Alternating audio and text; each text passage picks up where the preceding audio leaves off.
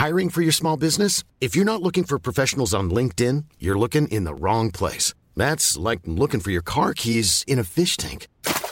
LinkedIn helps you hire professionals you can't find anywhere else, even those who aren't actively searching for a new job but might be open to the perfect role. In a given month, over 70% of LinkedIn users don't even visit other leading job sites. So start looking in the right place. With LinkedIn, you can hire professionals like a professional. Post your free job on linkedin.com slash people today. Bonsoir à tous, bienvenue sur euh, CNews comme chaque soir en direct. Le coup d'envoi de Soir Info vous accompagne jusqu'à minuit. Je vous présente les invités et vous parle des différents thèmes que nous aborderons juste après le rappel de l'essentiel à retenir de ce 6 décembre 2023. Bonsoir Maureen Vidal. Bonsoir euh, Julien, bonsoir à tous. L'assaillant du pont de Birakeim mis en examen pour infraction terroriste. Il a été écroué et placé en détention provisoire. Un juge des libertés et de la détention a aussi décidé de son placement à l'isolement. Âgé de 26 ans, Armand R dit avoir agi en réaction à la persécution des musulmans dans le monde. L'offensive terrestre israélienne dans le sud de Gaza continue, notamment dans la grande ville de Canyones encerclée par l'armée et où Tzal affirme diriger ses frappes et opérations contre des combattants et hauts responsables du Hamas, ainsi que des stocks d'armes, d'explosifs et des tunnels. Tzal a affirmé avoir tué à ce jour la moitié des commandants des brigades du Hamas. Le dérapage de Gérard Larcher, président du Sénat, interrogé par RTL sur son état d'esprit ce matin face à la position de Jean-Luc Mélenchon concernant la journaliste Rutel Krief. Gérard Larcher a répondu Ferme ta gueule au leader, des Insoumis. Il soutient que Jean-Luc Mélenchon montre du doigt avec une allusion bien connue. Dans un X, ce dernier a qualifié ces mots de borborigme du brave soldat Larcher. Enfin, dans le procès de Monique Olivier, la famille d'Estelle Mouzin s'est exprimée à la barre aujourd'hui. Le corps de cette petite fille âgée de 9 ans au moment de sa disparition le 9 janvier 2003 demeure introuvable. Monique Olivier a déclaré ne pas savoir où est enterrée la petite victime de l'ogre des Ardennes. Elle a demandé pardon à la famille et s'est qualifiée comme monstrueuse. Merci beaucoup Maureen. On vous retrouve un petit peu plus tard pour un nouveau journal complet. Pour commenter l'actualité ce soir en plateau, Raphaël Steinville, journaliste au JDD. Bonsoir cher Raphaël. Bonsoir à Jérémy Calfon, avocat pénaliste au barreau de Rouen. Merci d'être présent. Merci à Jean-Sébastien Ferjou d'être là également, directeur de la publication d'Atlantico. Pour la police justice, Amaury Bucco ce soir. Pour la politique, Johan Usaï. Bonsoir à tous les deux. Est-ce que le fait d'appeler au génocide des Juifs viole le règlement de votre université? Cette question elle a été posée hier soir à trois présidentes des plus grandes universités américaines. La réponse est vertigineuse. La réponse est donc oui, que l'appel au génocide des Juifs viole le code de conduite de Harvard, n'est-ce pas? Encore une fois, cela dépend du contexte. Séquence que vous verrez euh, en longueur tout à l'heure, qui nous terrifie sur l'état de la société américaine, notamment de ses universités. À quel point l'université française peut-elle être euh, comparée à ce que nous verrons euh, tout à l'heure Nous en discuterons avec les invités. D'ici là, on marque une courte pause et on se retrouve pour entamer les débats de Soir Info. À tout de suite. 22h08 précise, nous sommes de retour en direct sur le plateau de Soir Info. Sacha Houlier était euh, l'invité de Sonia Mabrouk ce matin dans la grande interview euh, politique. Le député Renaissance, président de la commission des lois à l'Assemblée nationale, est, revenu notamment sur les vifs échanges autour de l'aide médicale d'État lors des débats sur le projet de loi immigration. Je vous propose de revoir cet entretien et on se retrouve euh, juste après pour évoquer avec mes invités les grands sujets d'actualité. À tout de suite. Place donc à la grande interview sur CNews et Europe 1. Bonjour à vous, Sacha Oulier. Bonjour. Et merci d'être là. Bienvenue. Vous êtes député de la Vienne, Renaissance. Vous êtes le président de la puissante commission des lois à l'Assemblée nationale. Et on vous présente aussi souvent comme euh, l'aile gauche de la Macronie. On va en parler. Alors après l'attentat islamiste à Paris, on se dirige vers euh, la fin de la garde à vue pour l'assaillant et une mise en examen, bien sûr. Est-ce que vous pensez, Sacha Oulier, qu'en l'état actuel, notre état de droit protège les Français? Je pense que nous avons pris beaucoup de mesures effectivement pour euh, protéger les Français. Depuis 2017, puisque lorsqu'on est sorti d'état d'urgence euh, sécuritaire, nous avons pris toute une série de dispositions.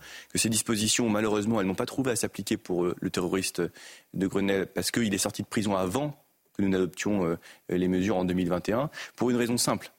En 2020, nous avons tenté de créer une rétention de sûreté. Censurée. Censurée par le Conseil constitutionnel au mois d'août, le 7 août 2020.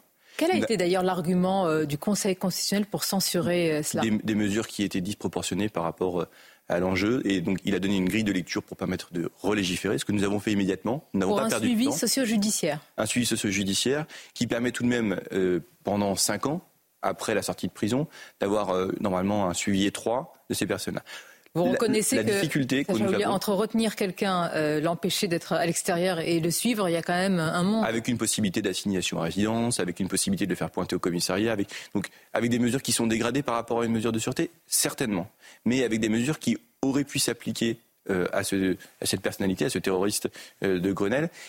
Sauf que la loi pénale n'est pas rétroactive et que la nouvelle mesure, nous l'avons adoptée en 2021. Mais dire que nous n'avons rien fait, dire que nous sommes restés les mains dans les poches, quand et je le redis parce que c'est ce qu'a dit un attentat est un échec, nous sommes d'accord. Totalement. Collectif, diriez-vous? C'est un échec collectif parce que d'abord c'est toute la nation qui est touchée. C'est toute la nation qui est touchée. Mais je reprends ce que je voulais vous dire. Dire que nous avions euh, tout raté, que nous sommes restés les bras croisés ou les mains dans les poches. Alors même que euh, ceux qui nous le reprochent, le Rassemblement national notamment, nous votaient aucun des textes. Aucun des textes. Ni celui de 2020, ni celui de 2021. Les trouvant insuffisants ni par ailleurs la loi séparatisme qui permet de, fermer tous les lieux de radicalisation, à commencer par les lieux de culte radicalisés. Eh bien, je trouve que c'est un peu fort de café parce qu'on dit on désarme l'État, on ne permet pas à la majorité de faire son travail en spéculant sur les échecs futurs et puis en disant bah, vous voyez, on vous l'avait bien dit. Mais quand euh, on ne nous permet pas de travailler correctement, c'est facile de nous dire qu'ensuite on a échoué. Vous avez dit fort de café. Est-ce que vous ne trouvez pas quand même à l'inverse fort de café de dire que c'est la faute au Rassemblement national si on en est arrivé là? Non, je vous dis que c'est une faute collective. Ce qu'a dit un peu hier Elisabeth Borne. Hein. Je vous dis que c'est une faute collective. C'est une faute pour la nation. C'est d'ailleurs un drame pour la nation de constater que euh, des attentats terroristes sont encore perpétués sur son sol. Et donc c'est aussi une mobilisation totale, parce qu'il y a des mesures dures, les mesures qu'on vient d'évoquer, et puis il y a les moyens qu'on se donne. Oui, mais Sacha Oulier, quels moyens quand c'est censuré par le Conseil constitutionnel Est-ce que vous estimez que vous êtes pieds et poings liés justement par cet état de droit? Non, parce que je vous dis ensuite qu'après la, censure de 2020, nous avons adopté une nouvelle mesure. Ce que je vous dis aussi, c'est que les services de renseignement, moi j'ai présidé l'année dernière la délégation parlementaire au renseignement. Les services de renseignement n'ont dans notre pays, jamais eu autant de moyens. Et ils ont encore été accrus par la loi de programmation militaire portée par Sébastien Lecornu, qui a ajouté 5 milliards d'euros pour les cinq prochaines années pour nos services de renseignement. Et vous voyez que depuis 2017, avec un renforcement considérable des effectifs de la DGSI, de leur capacité de suivi, des forces de projection bah de la DGSI. Tout va bien, pardonnez-moi d'être un peu réductrice. On a l'impression que tout va bien et que tout est mis en place pour protéger les Français. Ce que je dis, c'est que euh, entre 2017 et 2022, on a pu croire que le risque terroriste islamiste en France était derrière nous. On a pu le croire. Qui a pu le croire L'opinion, les services de renseignement. Non, on, a, pu, on a pu penser que ce risque euh, était en, diminution. Il n'est pas en diminution. Il, nécessite une mobilisation totale des services. Les services l'ont euh, bien, bien au clair. Euh, les politiques, je crois, à l'Assemblée le, le, savent aussi. En revanche, je pense que tout cela mérite un peu mieux que le pugilat que nous vivons en permanence. Il mérite une mobilisation générale, y compris sur les mesures. Et le ministre de l'Intérieur a proposé de renforcer des mesures qui d'ailleurs sont issues directement. On va en parler. De, des mesures de, lutte contre, non, non, de lutte contre le terrorisme, mm-hmm. notamment par euh, une mesure individuelle qui serait comme une assignation à résidence une obligation de soins, hmm. donc un développement de ce qu'on appelle les mesures individuelles. L'attentat du père Hamel, il y avait déjà ces assignations, il y avait déjà euh, un, bracelet électronique et c'est passé outre. Est-ce que vous pensez, je vous repose la question, vous êtes sûr que l'état de droit actuel, qu'en sortir, ce serait une brèche pour la, démocratie L'attentat du père Hamel que vous décrivez, euh, on avait aussi peut-être euh, peu, peu ou pas suffisamment de moyens dans les forces de l'ordre, ce que nous avons aussi rétabli, puisque une loi de novembre 2022 là qui a été voté plus largement à l'Assemblée, donc je le reconnais à ceux qui ont bien voulu nous aider, à octroyer des moyens nettement supplémentaires, la LOPMI, aux policiers, aux gendarmes, aux services de renseignement.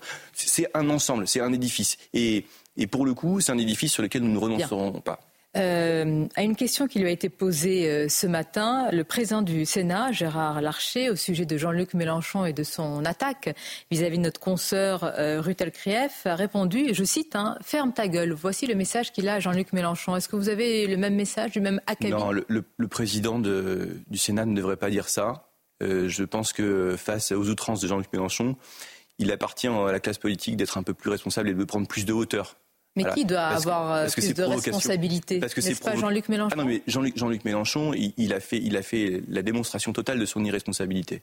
Est-ce qu'il faut en réponse se mettre à son niveau et s'élever Moi, je pense qu'il faut davantage s'élever. Euh, le député Renaissance des Français de l'étranger, c'était justement à l'Assemblée. Stéphane Vogetta a émis l'idée d'un fichier S, Jean-Luc Mélenchon. Et ici même, Sacha Oulier, ça vous fait sourire, mais Carl Olive aussi, de votre, euh, de votre, de la majorité, a aussi dit la même chose. Il faudrait fichier S, Jean-Luc Mélenchon. Je, je, pense pas qu'il à la... Non, non, je pense pas qu'il fait le fichier S. En revanche, ce que je, je l'ai dit, je l'ai dit à, à, des confrères à vous. Je pense qu'il y a une stratégie de la France insoumise euh, aujourd'hui qui est celle d'une ultra-radicalisation des propos, parfois dans une outrance qui peut tomber, y compris sous le coup de la loi. Et, donc, et lorsque c'est le cas, ça doit être sanctionné de façon totalement dure, enfin, ce qui n'est pas à, négocier sur ce sujet. Mais ce que je veux dire par rapport à ça, c'est que c'est aussi une stratégie pour nous détourner de l'essentiel. C'est quoi l'essentiel? bah, Du soutien d'abord à nos forces de l'ordre, euh, du soutien euh, à toute la politique qui est conduite contre l'islam radical dans notre pays, du soutien euh, finalement à tout ce qui est déployé pour qu'on protège les Français. Et il y a une stratégie qui est faite pour qu'on se détourne de l'essentiel et qu'on commente par les propos de Mélenchon, de Jean-Luc Mélenchon, l'accessoire. Mais allons plus loin, parce que par exemple, Sacha Ollier, vous faites un lien entre l'ultra-droite et Marine Le Pen. Mhm. Vous affirmez qu'il y a une sorte de lien idéologique et que, bien sûr, bien sûr vous dites, c'est la vitrine policière de l'ultra-droite. C'est-à-dire que Marine Le Pen a des liens avec une mouvance quand même. Jean-Luc Mélenchon, c'est le meilleur tract pour Marine Le Pen. C'est-à-dire qu'avec ses outrances, avec sa façon de, cannibaliser le débat, euh, c'est comme euh, si on avait une forme de, de qui attirait l'attention euh, publique de tout le monde et qui nous détournait de tout ce que peuvent être des propos qui ne sont pas davantage acceptables de la part de Marine Le Pen ou de Jordan Bardella. Et Jean-Luc Mélenchon, quelque part, il est l'idiot utile du Rassemblement national. Et vous, vous êtes entre les deux dans le camp de la raison. Ce que, ce que je dis, c'est que nous, on s'efforce euh, de faire euh, le mieux que nous pouvons euh, pour protéger les Français, pour nous donner moyens à nos services de renseignement, pour accompagner les forces de police et pour assurer la sécurité du pays. Dire que tout est parfait, je ne m'y risquerai pas, et vous le savez, puisqu'on constate encore des difficultés ou, des drames dans notre pays. Est-ce que vous faites un lien entre tous ces sujets et le projet de loi immigration Hier, aux 20h de TF1, Jordan Bardella a appelé à un sursaut sécuritaire, mais aussi sur la politique migratoire. Est-ce qu'il y a un lien avec le projet de loi immigration entre terrorisme et immigration pour vous? Alors vous le contestez, vous en êtes peut-être même choqué. Le, lien entre terrorisme et immigration, non, certainement pas. la question entre la délinquance et euh, des personnes en situation irrégulière dans notre pays, parfois il existe. Il y a certaines statistiques d'ailleurs qui, font état euh, d'une délinquance étrangère dans les grandes métropoles. En revanche, le signe égal entre délinquance et immigration, certainement pas. Mais comme on ne veut pas, moi je ne veux pas avoir euh, me cacher le visage. Il y a aujourd'hui 4000 étrangers délinquants en situation irrégulière dans notre pays qui ne sont pas expulsables par le fait de la loi. Et c'est cette loi que nous voulons changer. La double peine, la levée des excuses, les fameuses réserves d'ordre public, ce sont les mesures des articles 9, 10, 13 pour retirer les titres de séjour lorsque nous en avons besoin à ces personnes-ci, pour pouvoir les expulser. Est-ce que je soutiens le ministre de l'Intérieur sur cette question? Oui, absolument. Et d'ailleurs, c'est pour ça qu'on s'est démené toute la semaine dernière pour faire adopter le projet de loi en commission des totalement, euh, version euh, totalement différente de ah, celle. pas, pas, sur ces éléments essentiels. Pas sur ces éléments, mais sur tout le reste. Et parlons-en. Euh, c'est le cas pour l'AME, la commission des lois de l'Assemblée que vous présidez, je le rappelle, Sacha Ollier, a totalement rétabli d'abord l'AME après que le Sénat ait proposé une aide médicale d'urgence. Alors l'AME, je le rappelle, c'est l'aide médicale d'État pour les étrangers en situation irrégulière. Et vous dites que c'est le socle de la fraternité à la française. Alors parlons-en parce qu'il y a un rapport qui a été rédigé par un ancien préfet et un spécialiste des questions de l'immigration, c'est Patrick Stefanini, LR et par Claude Evin, ex-ministre PS. Et euh, ce rapport met en avant des points invraisemblables. Je voudrais vous interroger à ce mmh. sujet. Par exemple, est-ce que vous trouvez logique qu'un individu frappé d'une mesure d'éloignement de notre territoire pour motif d'ordre public, donc c'est grave, et le droit de continuer à bénéficier de l'AME. Est-ce que la moindre des choses, ne serait pas de retirer ce droit à nos C'est d'ailleurs une proposition faite par euh, Claude Evin et Patrick Stefanini que de l'interrompre. Mais par ailleurs, ce rapport, il est commandé par la Première ministre pour faire l'état des lieux. J'entends, mais sur ce point précis, est-ce que vous allez reprendre cette... Sur, ce euh, point précis, euh, certainement que nous allons étudier ces, mesures et, pouvoir les proposer. Mais vous, qu'en pensez-vous, En revanche, en revanche moi, je refuse, que quelqu'un d'organiser notre sous le coup d'une OQTF et puisse bénéficier quand même de l'AME. je vous dis que ça n'est pas justifié et que par ailleurs, ça vient d'être dit par les auteurs de ce rapport. Ce que je vous dis aussi, c'est que je refuse d'organiser notre propre impuissance. C'est-à-dire de légiférer dans un texte où ça n'est pas prévu sur la ME, de constater de, s'auto-congratuler parce qu'on a, on a voté quelque chose, en sachant très bien ce qui va devenir à la fin, c'est-à-dire une censure du Conseil constitutionnel. Et ensuite, que diront les politiques de notre pays? Vous voyez que nous sommes vous avez dit vous-même, Sacha Ollier, que l'AME, euh, que c'était notre honneur, que c'était vraiment la générosité à la France. Donc je poursuis. Euh, autre point, les droits euh, à l'AME sont accordés aux bénéficiaires, mais aussi à ses enfants mineurs mhm. et à ses proches s'ils sont déclarés, je cite, cohabitants avec lui. Bien sûr. Tous les cohabitants donc bénéficient de l'AME. Mhm. Jusqu'où va la générosité? ce que, dit ce rapport, c'est que l'AME n'est pas un facteur d'attractivité pour les étrangers. pourquoi vous me répondez non, je, sur je, ce point je, vais vous répondre très précisément non, je sur ce lu, le rapport. ça, c'est l'aspect général. mais quand on va plus loin je vais vous dans le rapport, sur ce point précis, mais vous me laissez juste donner deux éléments. D'abord, que ce n'est pas un élément d'attractivité euh, pour l'étranger dans notre pays, et que c'est une couverture qui protège à la fois les étrangers, mais aussi les Français de, de tous les, toutes les, les, les, maladies qui pourraient euh, finalement advenir si nous ne prenions pas en charge toutes les personnes qui sont sur notre territoire. En revanche, sur la question des personnes qui sont en situation irrégulière et dangereuse, vous l'avez cité, c'est une proposition de réforme qui a été euh, faite par le rapport Stefanini. Sur la, situa que ça va être dans, sur, la situation dans, le, dans la version finale Sur la situation des ayants droit que vous avez cité, c'est une des autres propositions du rapport oui. Stefanini que nous pouvons étudier. Sur, est-ce que ça va être dans, le, dans, dans la version finale? Oui. Non, pourquoi mais pour une simple et bonne raison, c'est que ce texte ne, ne traitant pas de l'AME, si nous prévoyons des mesures. Votre réponse est trop facile. Non, mais si nous prévoyons des, des mesures spécifiques sur l'AME. Si nous prévoyons des mesures spécifiques sur l'AME, nous connaissons le sort de ces mesures à la fin. Et que diront les politiques? Le gouvernement est impuissant, il est tenu par le Conseil constitutionnel. Ça n'est pas vrai. Je voudrais continuer. Ça n'est pas vrai. Mais par contre, c'est une organisation de sa propre impuissance à laquelle Mais je renonce. Je trouve que c'est important parce que je, je rappelle que c'est vous qui avez dit que l'AME c'est important pour la fraternité. Et je trouve que quand même euh, faire bénéficier l'AME, vous en êtes d'accord, à quelqu'un qui est un ennemi de la France parce que frappé par une mesure d'éloignement, c'est de quoi de quoi interroger. Mais je, je, je, dis que j'avais pas de difficulté pour ça. D'ailleurs, l'AME, euh, dans le rapport, il est dit que ce sont 411 000 bénéficiaires en 2022 et qu'un étranger sur deux qui a le droit n'en bénéficie pas, ou en tout cas ne la demande pas. Ce qui montre qu'on est largement euh, exonéré, en tout cas protégé euh, des mesures de, de subversion de l'AME qu'on a décrites, qu'on a présentées par rapport à la version Le sénatoriale. rapport préconise aussi de limiter la liste des pathologies qui sont automatiquement prises en charge par l'AME, exemple pour les actes de kiné ou encore les prothèses auditives et dentaires. Il prévoit également, de, de, il prévoit également de faire un, de les enlever? Il prévoit également de, de, faire un bilan de santé complet au départ, à l'arrivée de l'étranger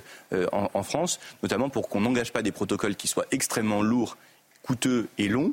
Euh, pour, des, pour, pour, certains étrangers. Tous ces, tous ces, tous ces mesures, toutes ces préconisations, vous elles avez l'air de les balayer d'un revers de main. Non, parce que toutes ces mesures, elles sont plutôt intéressantes. Ce que je peux vous dire aussi. Je vais vous dire, je pense qu'elles sont choquantes pour le grand public. Ce que je peux vous dire aussi, c'est que le même rapport a expliqué en long, en large et en travers que la version sénatoriale était inutile et dangereuse.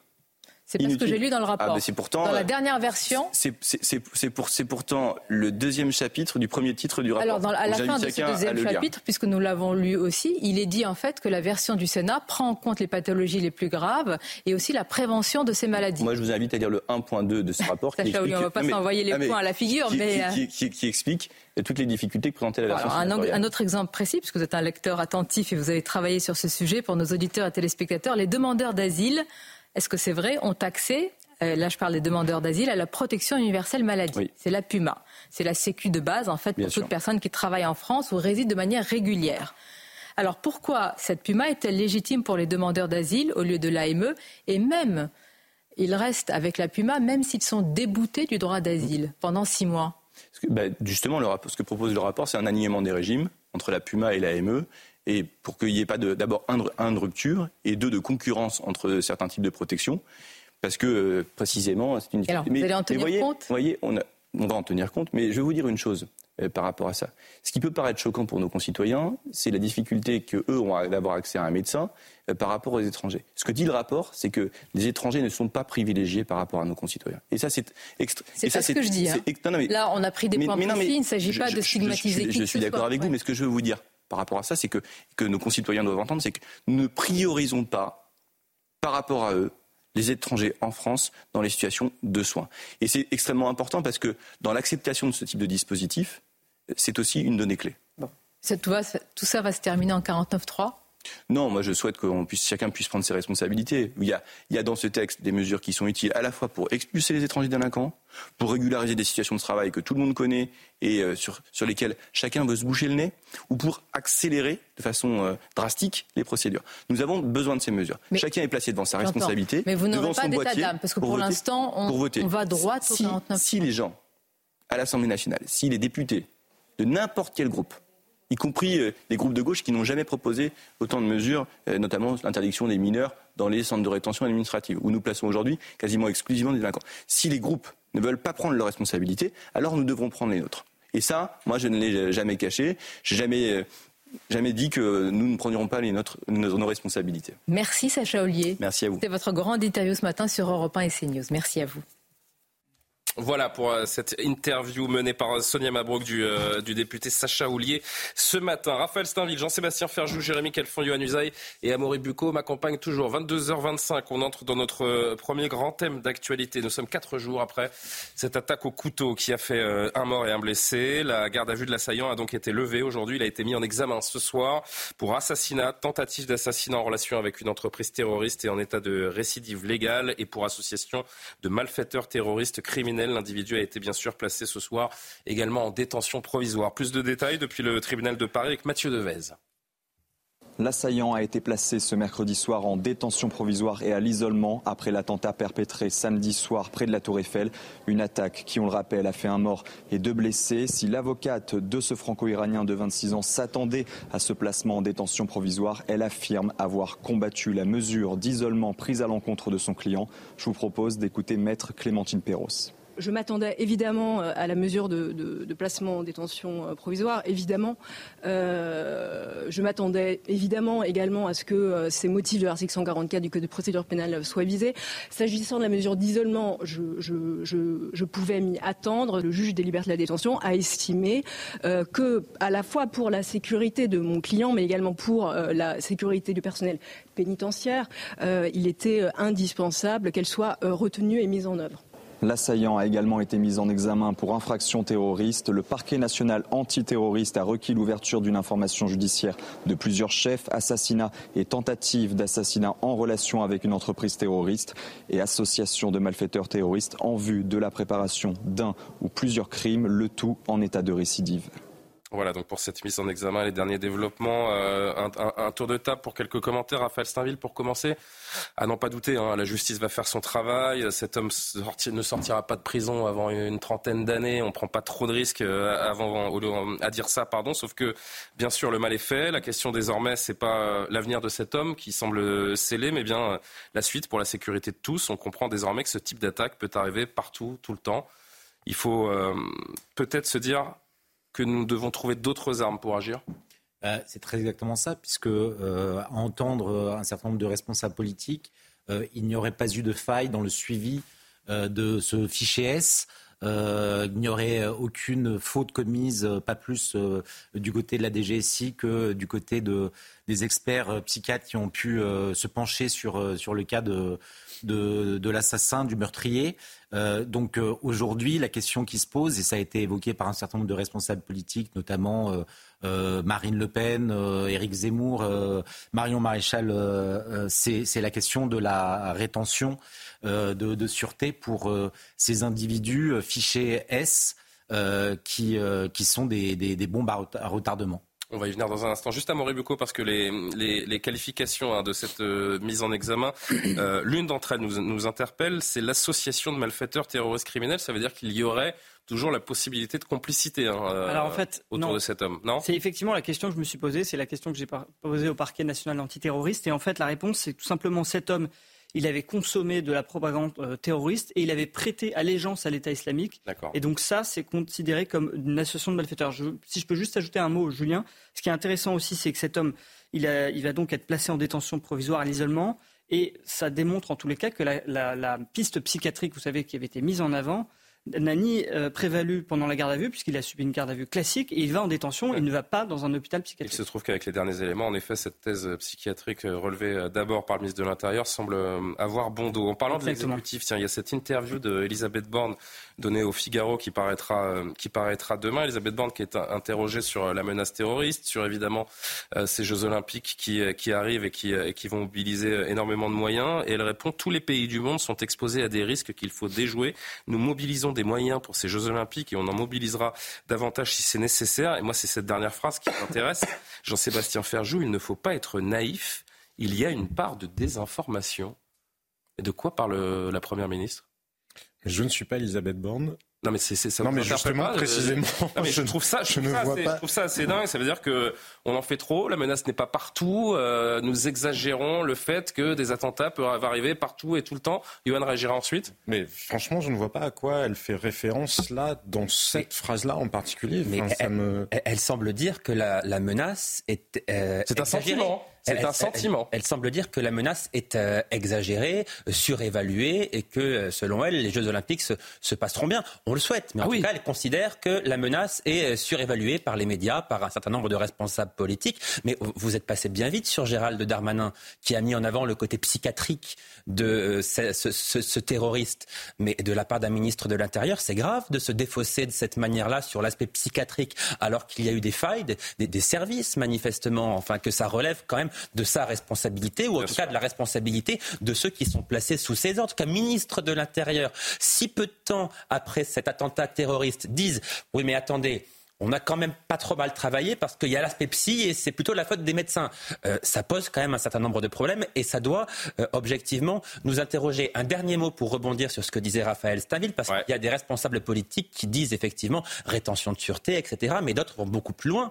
Euh, ils ont déjà commencé, remis en cause l'état de droit. Quand Marion Maréchal dit nous sommes en guerre, l'état de droit n'est plus adapté, il faut en faire fi, elle propose, elle carrément, de mettre en détention l'ensemble des islamistes qui sont fichés S dans notre pays. Donc c'est un débat politique, État de droit contre État d'exception, qui a lieu depuis le 2017 dans ce pays, mais qui va se poursuivre évidemment. C'est plus d'ailleurs l'État du droit que l'État de droit. Oui, alors je voudrais justement, pour aller dans, dans la direction que prend, euh, que prend Johan, euh, je ne sais pas si l'exécutif est, déconnecté avec cette phrase qui qui est, quand même euh, assez folle. Il y a une part de désinformation sur la Première ministre, mais les Français, elles, eux, pardon, semblent bien conscients de ce qui se passe. Je voudrais vous montrer deux chiffres, sondage de l'Institut CSA exclusif pour CNews. D'abord, celui-ci, 77% des Français estiment qu'il faut placer en prison les islamistes radicaux fichés S avec une pathologie psychiatrique. Et puis ce deuxième chiffre, concernant ceux qui sortent de prison, 86% des Français, cette fois, estiment qu'il faut mettre en place une rétention de sûreté systématique pour les détenus euh, radicalisés en fin de peine. On va voir ce, deuxième chiffre, le voici, euh, s'afficher. Des mesures, Maître Calfon d'abord peut-être, des mesures de privation de liberté pour les islamistes en fin de peine. Que dit le juriste que vous êtes?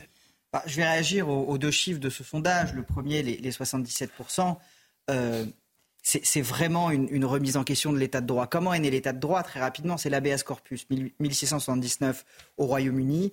Nul ne peut être détenu sans jugement, nul ne peut être détenu sans procès. C'est exactement. Il ne vous a pas échappé qu'on n'est plus au XVIIe siècle. Hein.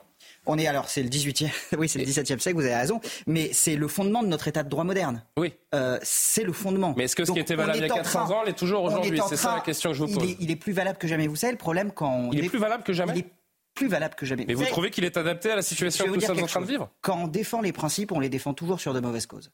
Parce que quand on les défend sur des bonnes causes, tout le monde est d'accord. Mhm. On défend toujours les principes sur de mauvaises causes.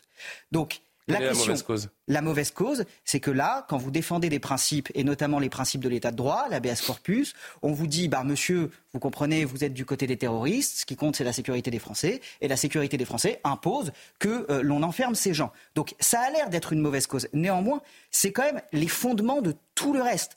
On ne peut pas être privé de liberté, on ne peut pas être enfermé sans procès. Alors, il y a des exceptions. En 1957, l'Irlande, par exemple, a euh, mis en rétention toute personne qui était soupçonnée d'appartenir à l'IRA. Donc, temporairement, l'état de droit accepte que l'on fasse quelques exceptions, mais c'est temporaire et ça doit être particulièrement encadré. Là, ce qui est proposé, c'est pas temporaire, c'est quelque dans notre pays. Il y a eu beaucoup de mesures qui ont été prises déjà, énormément de mesures. La question, c'est de toute façon, et puis en termes d'efficacité, est-ce que c'est -ce c'est efficace de dire à des fichiers essayer pour savoir mais, si mais, attendez, mais je, je, me dis que les fichiers S ne savent pas qu'ils sont surveillés. C'est un outil formidable la fiche S parce qu'on ah oui c'est tellement formidable qu'il a pu se balader au pied de la Tour Eiffel pour euh, pour planter un couteau dans un pauvre touriste potentiellement une faillite des services. Mais d'abord mmh. enfermer tous les fichiers S, il y en a beaucoup. On les Vous avez un allié, maître Calfon. Comment?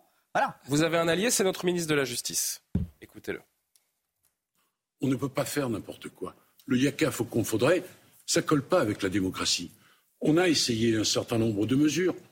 On a été censuré par le Conseil constitutionnel. Il faut le prendre en compte et c'est normal que le Conseil constitutionnel joue son rôle. Immédiatement après, on est revenu pour proposer d'autres choses. c'est aussi des questions d'équilibre. Pardon de vous dire que ce serait beaucoup plus facile dans une dictature. Oui, Amaury, vous vouliez euh, apporter un commentaire Non, non, juste, vous, vous dites euh, assez justement que l'état de droit, effectivement, on ne va pas euh, placer en détention des gens qui n'ont pas été condamnés. Là, en l'occurrence, on parle de gens détenus, de détenus radicalisés. C'est des gens qui ont déjà été condamnés. Et la, la question, c'est juste de savoir si finalement on prolonge la peine sous une autre forme administrative.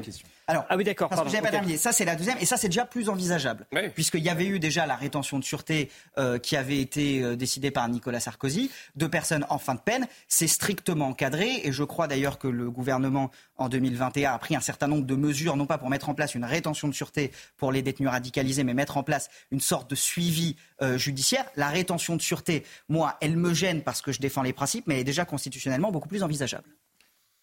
Alors, Raphaël, euh, que, j'ai moins entendu, et, Jean-Sébastien, je reviens, je reviens vers vous. Nous sommes euh, euh, vulnérables. nous ne sommes pas protégés à la hauteur de, la menace. Est-ce qu'on doit renverser la table? Est-ce qu'on fait évoluer l'état de droit? Est-ce qu'on s'assoit quelques mois, quelques années sur cet état de droit pour justement faire en sorte que ce que nous avons vécu encore samedi soir n'arrive plus jamais sur notre sol? Cette question de l'état de droit qui serait une sorte de de, de, de veau d'or euh, devant lequel il faudrait se prosterner, une, une, pierre euh, où serait gravée la, la, loi pour, pour toute éternité, c'est faux. La loi, elle peut évoluer. Et en l'occurrence, euh, la question qui se pose, et c'est vrai au moment des, des attentats terroristes, c'est vrai, c'était vrai également il y a un an au moment de, de la mort de la petite Lola, parce que en matière d'immigration aussi, un certain nombre de, de questions se posent, notamment pour les Français, c'est de savoir si l'état de droit aujourd'hui protège les Français ou est plus favorable à ceux qui euh, défient la loi et qui arrivent par euh, un certain nombre de, de, de, recours, d'arguties juridiques. J'ai compris. C'est pas des arguties juridiques. L'état de droit, c'est le fondement de notre société. Il y a la question de l'immigration. On peut modifier la loi, on peut euh, prendre en compte tout un tas de mesures, mais là, véritablement, on touche au cœur de la machine. Non mais, juste, une dernière chose, c'est qu'aujourd'hui, et notamment Éric Dupont-Moretti euh, évoquait la question de la démocratie, mais aujourd'hui, euh, c'est les, les, les, juges qui, euh, qui ont finalement capté, privatisé quasiment la justice sans que les Français puissent, par leur vote, euh, influer, infléchir cette, euh, cette justice. C'est ça, je pense, qui est assez insupportable pour un certain nombre de Français. Mais, oui, mais je, suis assez d'accord. C'est pour ça que je vous disais tout à l'heure, le sujet, ce n'est pas l'état de droit, évidemment, qu'il ne faut jamais renoncer. Alors, je vais reposer ma question. Renforcer, parce qu'il y a des, oui, il y a une question de faisabilité. Euh, de, de, mais c'est pas juste une question de faisabilité, c'est une question de principe. Renforcer le coercitif, expulser les étrangers, des chances de nationalité pour les binationaux, rétention administrative pour les, les fichiers sous radicalisés français, être très attentif aux sorties de prison euh, en effet, est-ce que tout ça, est-ce qu'on peut rendre nos mesures plus coercitives? Je crois, comme je vous le disais, qu'il faut absolument défendre l'État de droit, c'est-à-dire c'est ce qui protège tous les citoyens que nous sommes contre l'arbitraire. Parce que si demain la question n'est plus euh, le djihadisme, mais par exemple l'ultra-droite et que vous considérez que X ou X personnes, ce sont toujours ces questions-là qu'il faut se poser. Il faut toujours se dire, mais est-ce qu'un jour, si une autre majorité considérait que moi je pouvais être accusé de je ne sais quoi, donc ce sont toujours ces questions-là qu'il faut se poser. Maintenant, je rejoins ce que disait Raphaël Steinville, au sens où malgré tout, dans le cadre de cet État de droit, on peut faire évoluer l'État du droit. Et oui, je suis absolument d'accord avec ce que disait Raphaël, au sens où les magistrats ont construit une jurisprudence qui, et pas seulement les magistrats français, les magistrats européens aussi, ont construit une jurisprudence qui finit par constituer un corpus idéologique sur laquelle les Français n'ont jamais été appelés à se prononcer. Donc je pense que nous ne pourrons jamais mettre toutes les personnes soupçonnées d'être euh, radicalisées en rétention administrative parce que ça de toute façon il y a les discours et puis il y a la réalité hein. on parlait hier par exemple de la déchéance de nationalité le terroriste de, Paris samedi soir a cette double nationalité. On en parlait avec Amaury euh, hier. ça c'est encore une autre... de sa première condamnation il aurait pu être déchu de sa nationalité c'est encore autre chose. Sauf que nous n'avons aucune relation diplomatique avec l'Iran. C'est euh, Amaury qui nous l'expliquait hier. Et que de toute façon quand bien même on aurait voulu le déchoir et le renvoyer en Iran ça n'aurait pas été possible. Donc il y a ces limites du réel également qui font que oui les, mesures, les propositions politiciennes euh, elles sont peut-être bien là, là où il n'y a pas de limite. il y a les applications. Là où il n'y a pas de limite, euh, enfin moi je fais quand même la distinction entre des gens qui n'ont jamais exprimé un projet euh, terroriste, même s'ils sont euh, radicalisés ou qui ne se sont jamais engagés sur cette voie-là, et il y a tous ceux, et c'est là où le droit pourrait évoluer pour mieux prendre en compte ceux où un faisceau convergent d'indices, et vous le soulignez, de toute façon la situation est extrêmement différente pour ceux qui ont déjà été condamnés pour terroriste parce que je pense qu'à un certain moment, c'est la logique du droit de la guerre qui s'applique aussi dans le droit de la, guerre. dans le droit de la guerre. On considère qu'il y a des ennemis qu'on peut traiter de manière exceptionnelle. On a énormément modifié déjà l'état du droit. Il existe énormément d'infractions qui s'appellent des infractions obstacles, c'est-à-dire qu'on n'est pas obligé de passer à l'acte pour être mis en cause. Il suffit qu'il y ait un faisceau d'indices, notamment l'association de malfaiteurs terroristes, l'entreprise terroriste individuelle. Il y a énormément de choses qui sont faites et qui sont d'ailleurs très efficaces. Mais je suis obligé de vous répondre que cet euh, homme n'aurait pas dû être au pied de la Tour Eiffel. Mais Julien, là, on... pour, toutes les raisons que vous connaissez. Mais c'est là où il ne faut pas avoir que des débats philosophiques ou des débats sur l'état du droit ou l'état de droit. À un moment, c'est aussi la sociologie de la magistrature, c'est aussi les moyens qui sont consacrés parce que les magistrats, de toute façon, si vous êtes en charge, imaginez que vous êtes un magistrat qui doit prendre une décision lourde sur la liberté de quelqu'un et que vous n'avez que très peu de temps pour y penser et qu'on vous donne pas suffisamment de moyens pour le faire, vous prenez quelle décision? Vous décidez ah ben peu importe si je l'envoie en prison euh, ad vitam aeternam, ou alors vous vous dites bah je prends le risque. Le sujet, c'est aussi ce que collectivement nous nous donnons comme moyen, et ça, ce n'est pas une question de droit en soi. Tout autre euh, sujet, on avance et on continue de balayer euh, ce qui fait l'actualité à Gaza, alors que l'armée israélienne continue pardon, de, bombarder le sud de l'enclave palestinienne. Les, preuves s'accumulent concernant des cas de, viol, de mutilation sexuelle commises lors de l'attaque du, du 7 octobre dernier. L'armée israélienne recueille, diffuse des témoignages de femmes qui ont assisté à, toutes ces atrocités, des éléments qui permettent aux enquêteurs désormais de documenter ce qu'il s'est passé. Regardez ce sujet. Attention, c'est évidemment euh, très dur et à la limite du, supportable parfois. Plus de 1500 témoignages et preuves de violences sexuelles commises le 7 octobre par le Hamas. Selon les enquêteurs israéliens, il s'agit de récits de survivantes, de corps de femmes retrouvés dénudés ou encore d'images terribles prises par les terroristes et les caméras de surveillance. Il s'agit de l'une des atrocités les plus documentées de l'histoire. Quand le Hamas a attaqué Israël, les terroristes se sont filmés et ont même utilisé les téléphones des victimes. Les droits de l'homme et les droits de la femme ont été bafoués de la pire façon imaginable. Dans cette base militaire transformée en morgue à Ramla près de Tel Aviv, tous les cadavres sont mutilés. Des corps brûlés. Je ne peux même pas dire si c'est un homme ou une femme, si c'est un enfant ou un adulte. Les femmes ont été violées, mais aussi les personnes âgées et même les très jeunes enfants. Et pour les rescapés, victimes ou témoins des violences sexuelles commises par les terroristes, cela pourrait prendre des années avant que la parole ne se libère. Nous sommes en guerre. Beaucoup ne vivent plus chez eux. Beaucoup ont vu leur maison brûler. Pour raconter ce genre d'histoire, il faut de la stabilité. Il faut reprendre le contrôle de sa vie. C'est pourquoi cela peut prendre du temps. L'enquête de la police israélienne doit désormais documenter ces crimes de guerre malgré le tabou qui les entoure. Des accusations rejetées par le Hamas qui les qualifie de mensonges. Jean-Sébastien, cette attaque du, 7 octobre, euh, on le sait, on l'a tous euh, bien compris désormais, elle a été euh, réfléchie, pensée, organisée. Et on se demande franchement quel était le but de, ces agressions. Si on se met bien sûr à la place de ces terroristes qui jouent de façon permanente avec, avec l'image, ces agressions, elles sont atroces, elles sont barbares, mais surtout elles ne servent en rien en termes d'image et de, et de communication leur stratégie.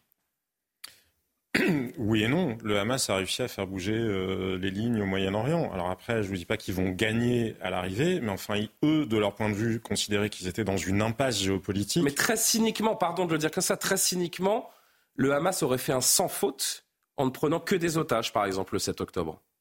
C'est-à-dire qu'il n'y aurait pas eu ce côté barbare, horreur, animal euh, que nous avons tous constaté et que nous déplorons encore, euh, aujourd'hui. Je me mets évidemment dans, le, je me mets dans la réflexion cynique de, de, ces terroristes, hein, bien sûr. Non, mais voilà, c'est difficile de commencer à justifier pourquoi il faudrait commettre des, euh, des crimes contre l'humanité. Ce que je veux vous dire par là, c'est qu'il y a effectivement cette réalité. Ce ne sont pas juste des crimes de guerre. Je pense que le 7 octobre, ce sont des crimes contre l'humanité parce qu'il y a une véritable volonté de nier toute humanité aux victimes du Hamas. C'était pas simplement les tuer, c'était véritablement les déshumaniser.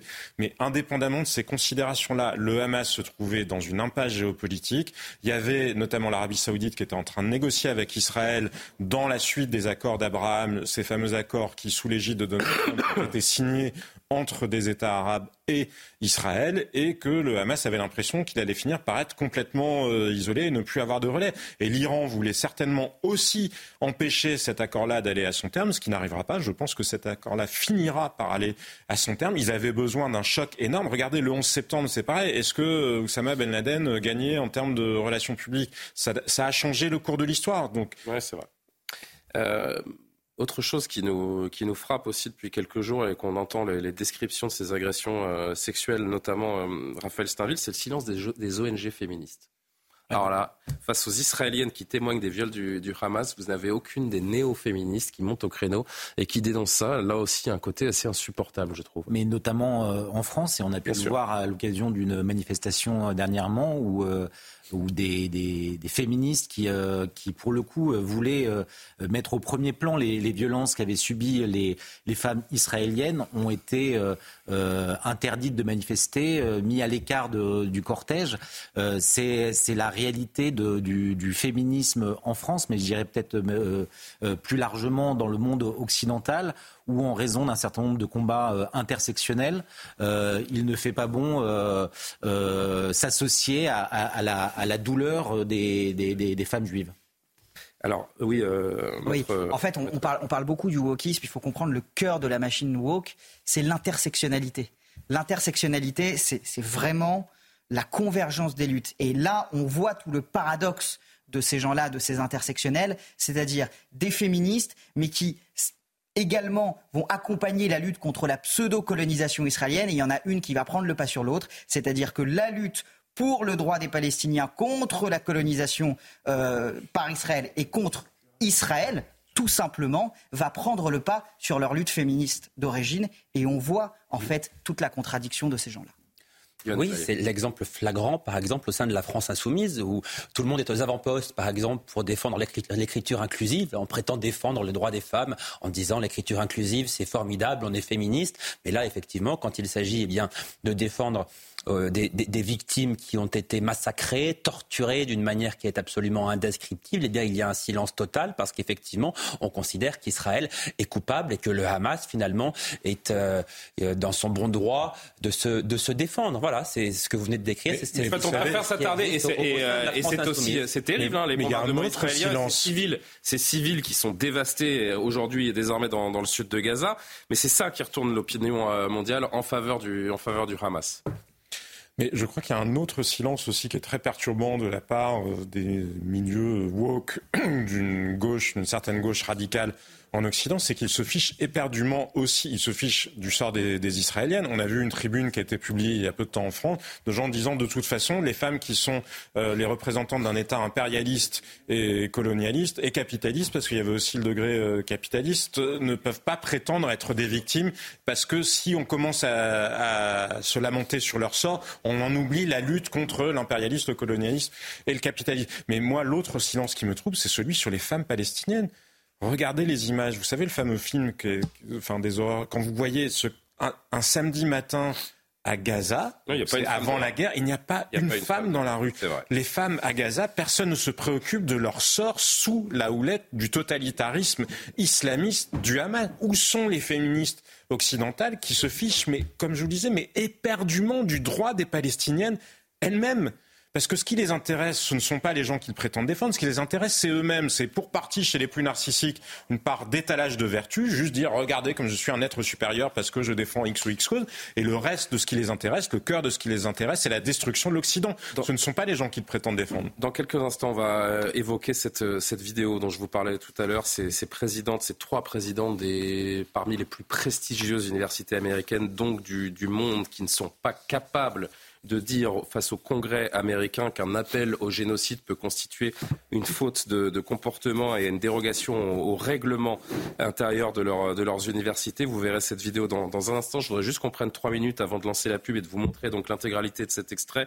Vous parlez de cette décision qui était très attendue. Vous savez qu'il y avait cette publication mise en ligne début novembre sur le compte Instagram d'une influenceuse qui se fait appeler Varda A, qui ironisait sur l'assaisonnement, l'accompagnement d'un bébé qui aurait été mis dans un four par le Hamas. Je la cite bien évidemment, le tribunal correctionnel de Paris l'a condamné aujourd'hui à 10 mois avec sursis. Outre sa peine de prison assortie d'un sursis probatoire pendant 24 mois, elle devra suivre un stage de citoyenneté pour s'imprégner des valeurs de la République, devra également verser 1000 euros d'indemnisation et 500 euros de frais de procédure à chacune des six associations de lutte contre le racisme et l'antisémitisme dont le tribunal a retenu la constitution de partie civile. Peine euh, conforme aux réquisitions du, du parquet formulées le 22 novembre dernier. Oui, mais elle va aussi être jugée, faut le dire, euh, dans quelques mois pour apologie du terrorisme, puisqu'il y avait non seulement l'incitation à la haine raciale, mais aussi l'apologie du terrorisme. il faut savoir qu'elle a fait appel euh, de cette décision, donc euh, on va voir après si ça va en appel, ce que ça va donner. La justice a fait son travail? La réquisition en termes de prison a été, a été suivie. Ça a été suivi, ce qui, ce qui a été assez marquant. Je crois qu'il y a des travaux d'intérêt général à suivre à ses frais également. Ce qui, a été marquant en fait dans, dans ces débats, euh, en tout cas de, de, ce que j'ai pu en lire dans la presse, c'est l'absence stage de citoyenneté. Vous avez stage de citoyenneté. C'est l'absence totale de remords euh, qu'elle a eu. Euh, elle dit que c'est de l'ironie, euh, qu'il ne s'agit pas de provocation. On a l'impression qu'il y a une absence totale de prise de conscience. Et d'ailleurs, elle a fait appel euh, de cette décision et son avocat a dit qu'en aucun cas, elle ne pouvait accepter cette décision qui, même si elle est conforme aux réquisitions du, ministère public, alors c'est un sursis probatoire, hein, c'est-à-dire c'est un sursis qui s'accompagne d'obligations. Et si ces obligations ne sont pas respectées, la personne peut partir en détention. Donc c'est un sursis renforcé, mais c'est un sursis quand même, compte tenu du climat actuel. elle est un symbole, hein, vous l'avez bien compris, parce que sur Internet, des propos comme celui qu'elle a, qu'elle a tenu et qui a été largement donc médiatisé ces dernières semaines, ça pullule. Mais je crois que peut-être faut-il l'entendre, c'est pas pour la défendre, mais malheureusement, quand elle dit que finalement elle ne le pensait pas vraiment ou que c'est une forme de second degré ou de pure ironie, c'est qu'il y a des gens qui sont prêts à beaucoup de choses pour avoir des clics et de l'audience sur les réseaux sociaux. Parce que c'est aussi une forme de spectacle. Nous sommes une société du spectacle, une société de prise à partie des émotions des uns et des autres avec des algorithmes qui nous enferment euh, dans, dans, X ou X, euh, justement, comportement émotionnel. Et oui, malheureusement, peut-être faut-il aussi la prendre au sérieux ce qui n'est pas une meilleure explication que euh, la pure haine euh, des Juifs que ces propos pouvaient aussi dénoter. Et ce qu'il faut prendre au sérieux, c'est donc ces, images qui nous viennent des, États-Unis que vous verrez dans, un instant, et c'est euh, ceux qui forment l'élite de, demain, qui sont incapables de, rappeler qu'un appel au génocide est juste une dangereuse atteinte au, règlement intérieur de, de leurs différents campus américains. Donc à tout de suite. Nous sommes de retour sur le plateau de Soir Info. Merci à vous de nous rejoindre en direct sur euh, CNews avant de reprendre nos débats. Un point sur l'actualité avec Maureen Vidal.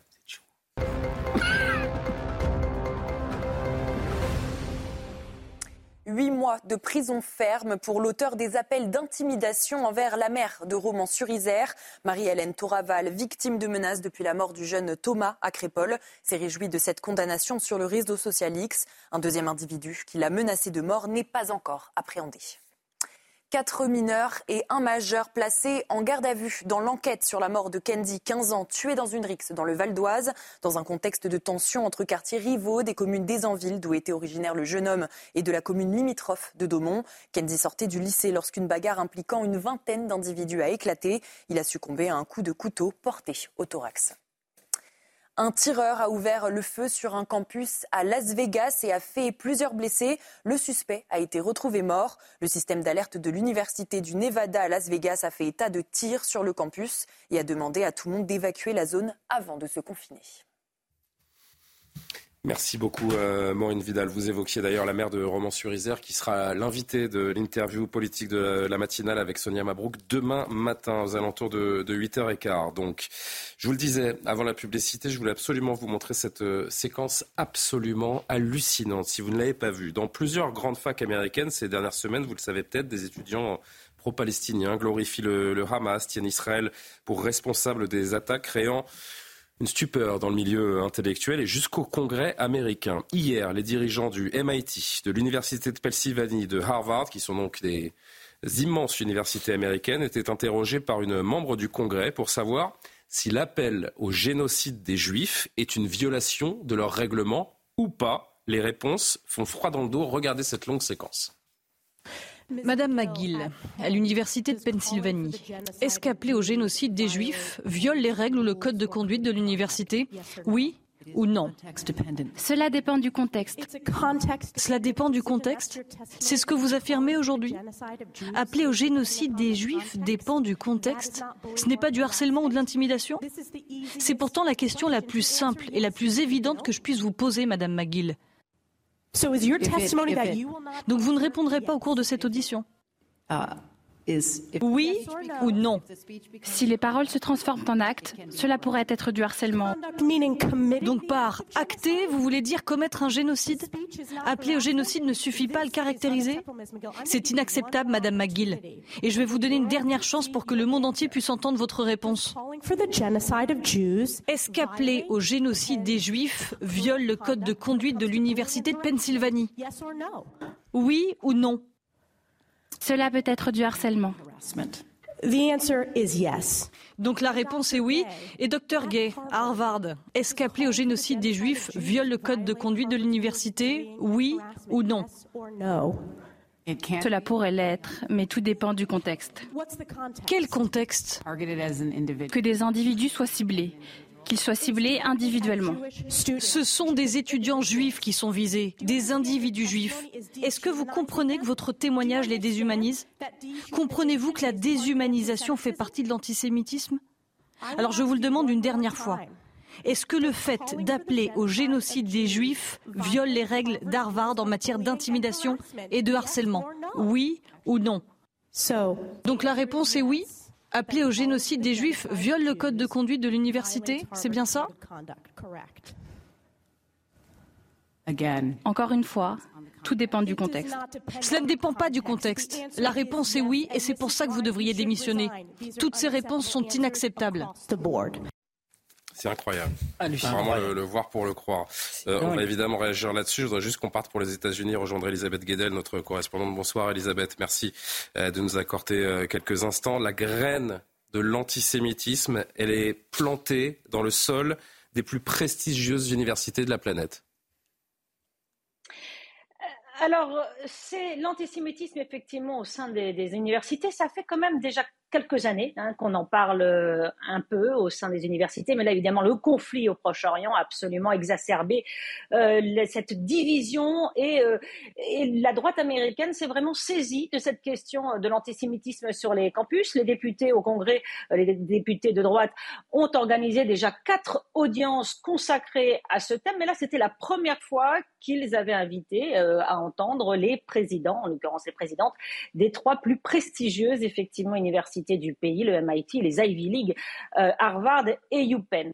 Euh, ces trois dirigeantes ont euh, exprimé leur, leur inquiétude face à, l'antisémitisme grandissant. Elles ont dit que certains de leurs étudiants juifs étaient inquiets et elles s'en préoccupaient. Ça a duré cinq heures à leur audition, mais effectivement, il y a ce moment où est-ce que l'appel au génocide, le peuple, au génocide contre le peuple juif viole les règles de comportement sur le harcèlement? Elles n'ont pas été capables de répondre directement par oui, euh, c'est une violation, c'est un appel à la haine et c'est sanctionné. Et ça, c'est un flou inacceptable pour une grande classe, grande partie de la classe politique américaine, y compris, vous savez, à la Maison Blanche. Hein, il y a eu un communiqué euh, euh, par le porte-parole disant que les appels au génocide étaient monstrueux, que ça ne représentait pas ce qu'on était, nous les Américains, dit ce communiqué en tant que pays. Donc, effectivement, ces trois personnes sont sur la CS. Il faut, voir que c'est des universités en plus où il y a eu des incidents hein, avec des étudiants entre étudiants pro-palestiniens ou des étudiants juifs. Et d'ailleurs, de gros donateurs, des anciens de ces universités, euh, ont, euh, qui sont juifs, ont arrêté de, verser leurs dons. Donc ça prend beaucoup de proportions. C'est toujours cet équilibre très tenu aux États-Unis, mais qui est très bouleversé avec le conflit au, Proche-Orient, entre la liberté d'expression, si chère aux Américains, c'est dans la Constitution, et puis euh, l'appel à, la haine et le harcèlement est là, qui est sanctionnable. Elisabeth Guedel, correspondante CNews à New York. Merci beaucoup pour ces, précisions. On fait un tour de table, bien sûr. Raphaël Steinville, on se dit en regardant cette vidéo, encore une fois, il y a un malentendu quelque part. C'est pas, pas croyable. Je, n'ai pas compris ce qui s'est passé sur euh, cette séquence. Très honnêtement, cette, cette séquence, elle est sidérante. D'abord, il faut euh, saluer le, l'abnégation de, cette euh, républicaine qui, qui donne ténacité, cette ténacité, qui, qui, donne une chance malgré tout à ces, ces responsables de ces trois, trois grandes universités. C'est irresponsable, j'ai envie de dire. Oui, c'est irresponsable, mais en tout cas de clarifier leur position et jusqu'au bout, ils restent dans cette ambiguïté qui est insupportable. Euh, mais ce qui est évident, c'est que l'antisémitisme aujourd'hui sur les campus américains est extrêmement prégnant. C'était rappelé par votre correspondante il y a quelques semaines. Euh, un certain nombre de grands donateurs de ces trois prestigieuses universités euh, ont menacé de retirer leurs leur, donations si des mesures n'étaient pas prises pour, contrer et condamner l'antisémitisme qui se répand de, manière hallucinante sur ces campus. Euh, il y a quelques, quelques jours, on publiait sur le, site du JDD une enquête sur l'antisémitisme dans, dans, les campus américains qui était hallucinant, avec des, professeurs qui eux-mêmes euh, tenaient des propos. C'est pas seulement les étudiants, c'est les, les professeurs d'histoire. Je pense à un, professeur d'histoire sur le campus de Cornwall, qui, euh, dans, dans l'État de New York, qui disait euh, que, que les... Pardon, je vais essayer de retrouver cette phrase. Euh, bon, je la retrouverai pas, mais en tout cas, des propos euh, qui, qui, euh, qui, sont absolument ignobles. J'avais vu cette étude américaine déjà en septembre, avant l'attaque du Hamas. Donc, une étude américaine montrait que trois étudiants juifs sur cinq étaient confrontés à l'antisémitisme au sein des universités américaines. Jean-Sébastien Ferjou, est-ce que l'appel au génocide des juifs viole le code de conduite de votre université? Réponse ça dépend du contexte. Oui, non, mais c'est complètement fou. C'est absolument sidérant quand on regarde la séquence dans son ensemble. En fait, il y a une, partie qui précède. Oui, elle nous a expliqué, Elisabeth, mais quand bien même sur le, débat portant sur est-ce que l'appel à l'intifada peut être considéré comme un appel au génocide euh, des Juifs. Mais effectivement, c'est ce que disait Elisabeth Guedel, la ligne de crête est extrêmement ténue aux États-Unis entre la liberté d'expression et ce qui relève évidemment d'une incitation à la haine. Mais là où c'est totalement absurde, qu'on se le dise, hein, qu'on rentre tout de suite dans les, dans les faits, c'est l'idéologie woke qui est en train de prendre euh, l'idéologie islamisme par la main, pourrais, je par la main. Entendre, je pourrais entendre l'argumentaire sur la liberté d'expression, même si évidemment l'appel au génocide est absolument, euh, est absolument intolérable. En revanche, on ne peut pas entendre cet argumentaire-là, ou plus exactement, c'est un, argumentaire de Tartuffe, quand on regarde le fameux code de comportement à Harvard. Vous pouvez être soumis à une procédure disciplinaire si vous employez les mauvais prénoms d'une, pronoms pardon, d'une personne. Vous savez, en anglais, maintenant, on peut dire enfin, il, elle ou they pour ceux qui préfèrent ne pas euh, se déterminer.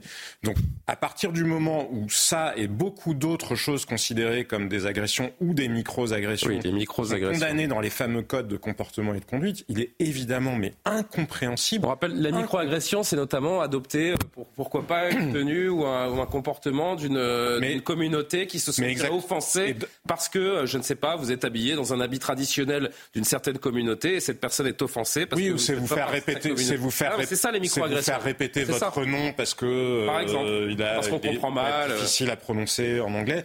Bref, mais juste pour aller pour aller au bout, parce que par ailleurs, dans les mêmes auditions, il y avait des auditions d'étudiants et d'étudiants juifs qui rapportaient des témoignages mais consternants sur ce qu'ils ont vécu ces dernières semaines, sans que les universités les protègent. Et dernière chose, vous voyez dans le Wall Street Journal ce matin, il y a 47% seulement des étudiants qui disent adhérer au fameux slogan, vous savez, la Palestine de la rivière à la mer il y en a seulement 47%, moins d'un sur deux, qui est capable de nommer de quelle mer il s'agit et de quelle rivière il s'agit. Donc quand on vous dit que ces gens-là, en réalité, ils en ont rien à faire des Palestiniens et que c'est juste de l'étalage de vertu et que c'est juste du narcissisme, mais je crois que la Allez, encore un ou deux commentaires, Johan, vous vouliez, euh, vouliez réagir. Euh, ça illustre quand même la fracture occidentale, parce que ça existe en France, peut-être euh, dans une mesure euh, moindre, euh, mais on dit souvent qu'il y a 10 ans de retard entre ce qui se passe aux États-Unis et ce qui se passe en France. Si nos campus ressemblent à ça dans 10 ans, ça fait très peur. Non, mais c'est ce que j'allais vous dire.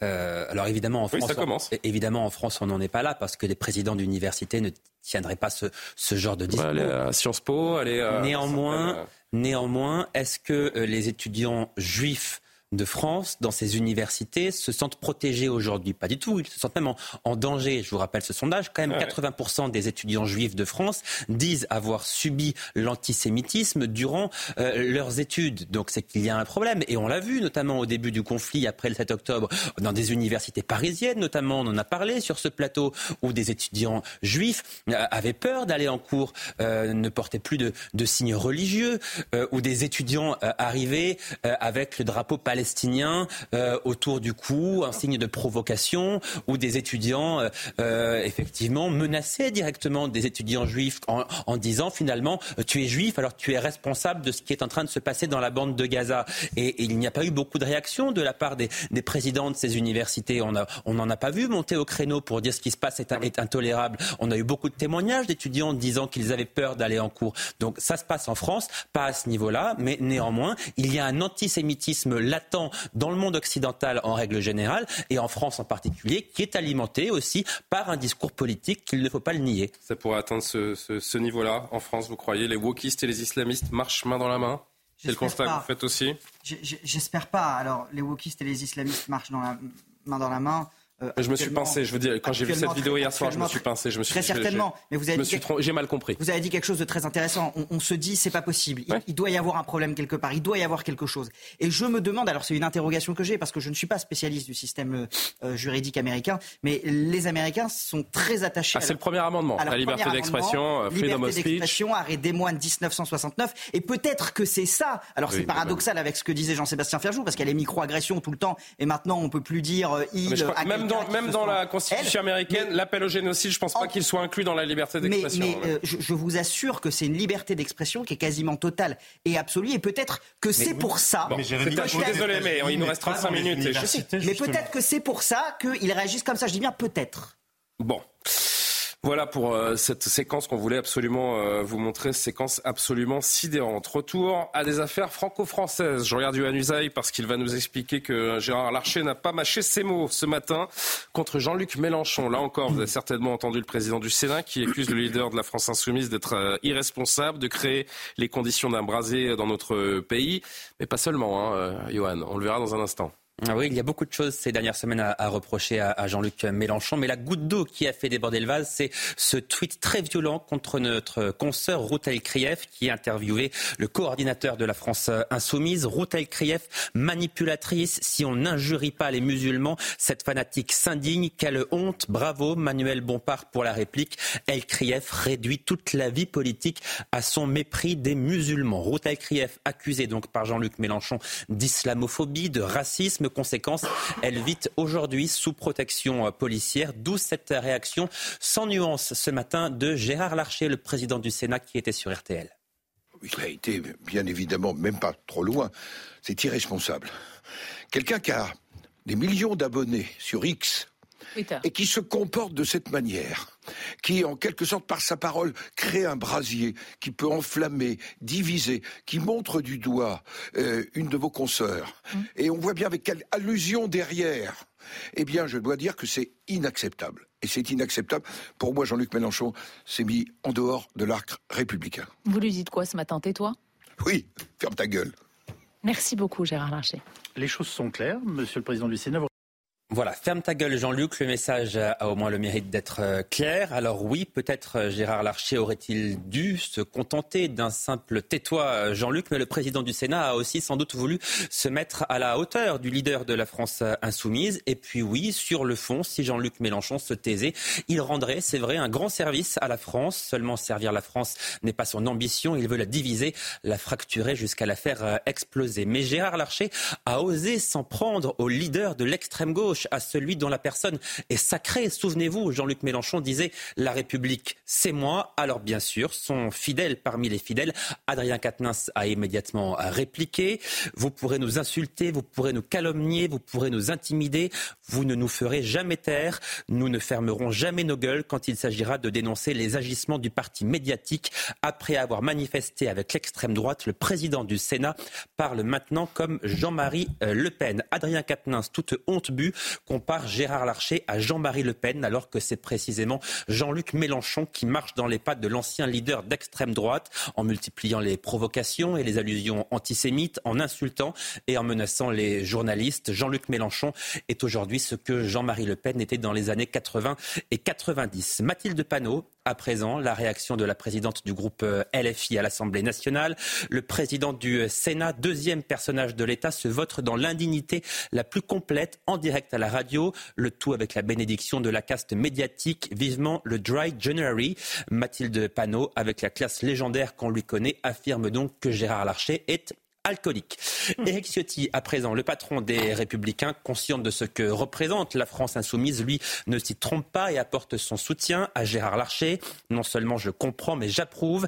Il a parfaitement résumé le politiquement correct face à ceux qui veulent détruire la République appelle une réaction claire, réaction plus nuancée. En revanche, du côté du euh, gouvernement, Olivier Véran est d'accord avec Gérard Larcher sur le fond, mais pas sur la forme.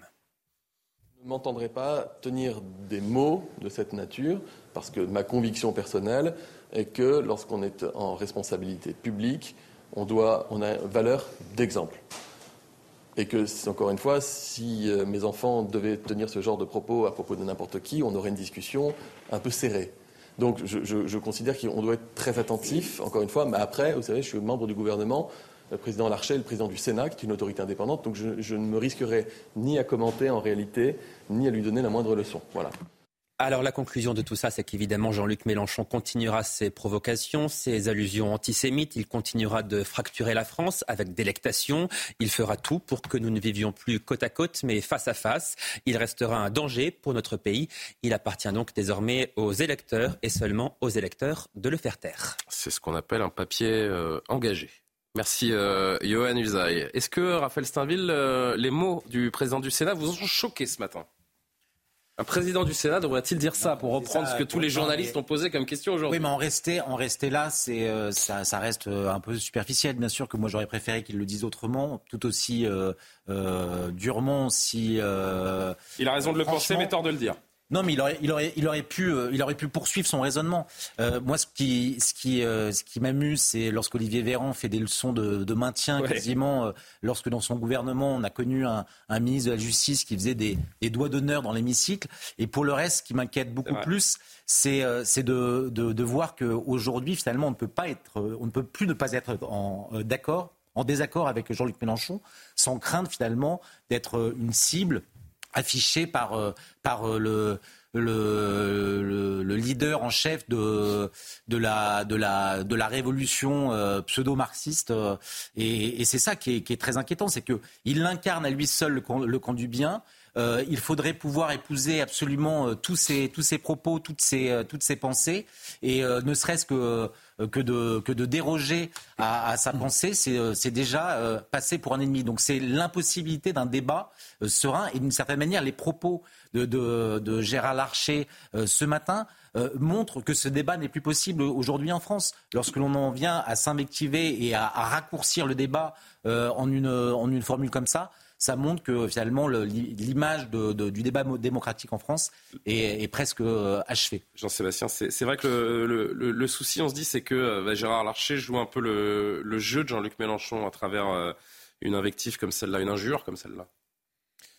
Oui, parce qu'à l'arrivée, on retient une, espèce de foire d'empoigne finalement, et d'une certaine manière, ça valide le mode d'expression de Jean-Luc de Jean-Luc Mélenchon. Donc moi, je comprends absolument ce que disait, tout ce qu'a expliqué Gérard Larcher avant cette dernière phrase-là, on a l'impression qu'il est un peu, euh, enfin pas pris au piège, mais euh, qu'il n'y avait pas forcément pensé. Non plus, hein. Non, mais c'est la journée. Est-ce que vous auriez dit à Jean-Luc Mélenchon et puis est-ce que vous lui dites de se taire Mais parce que moi, ça me rappelle la phrase qu'avait prononcée le roi d'Espagne à l'époque, Juan Carlos, à Chavez, à Hugo Chavez, vous savez, le dictateur euh, vénézuélien, grand ami de Jean-Luc Mélenchon.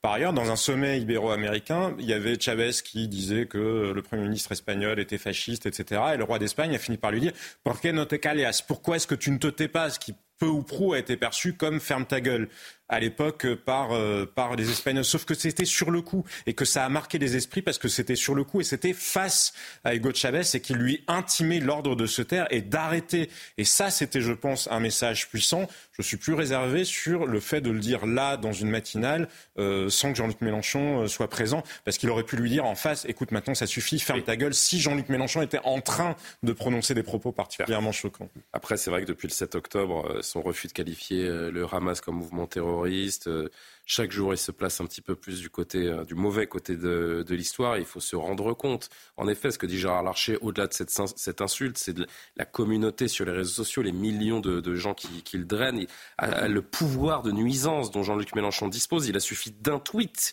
pour que notre consoeur Rutel Krief se retrouve menacé de mort, de nouveau euh, sous protection policière. Il lui suffit d'insulter ses adversaires pour en faire des ennemis à abattre. Oui, parce qu'en plus, la France insoumise aujourd'hui s'offusque de voir effectivement que le président Larcher a osé euh, offenser de cette manière-là. En réalité, Jean-Luc Mélenchon, Jean-Luc Mélenchon qui a quand même passé son temps ces dernières années à insulter absolument tout le monde, que ce soit ses adversaires politiques et même des journalistes. Il a d'ailleurs été condamné pour cela. Il a d'ailleurs été condamné pour avoir traité d'abrutis, notamment des journalistes de, de, Radio France. Enfin, des exemples comme ça, on en a à, à l'appel. Donc tout cela n'est en réalité que du cinéma. Mais ce qu'a dit Raphaël Steinville m'a interpellé parce que vous dites euh, le propos de Gérard Larcher montre qu'en France, il n'y a plus de débat démocratique possible. Ça m'a fait penser à ce que disait Jacques Chirac en 2002 quand il a refusé de débattre au second tour face à Jean-Marie Le Pen.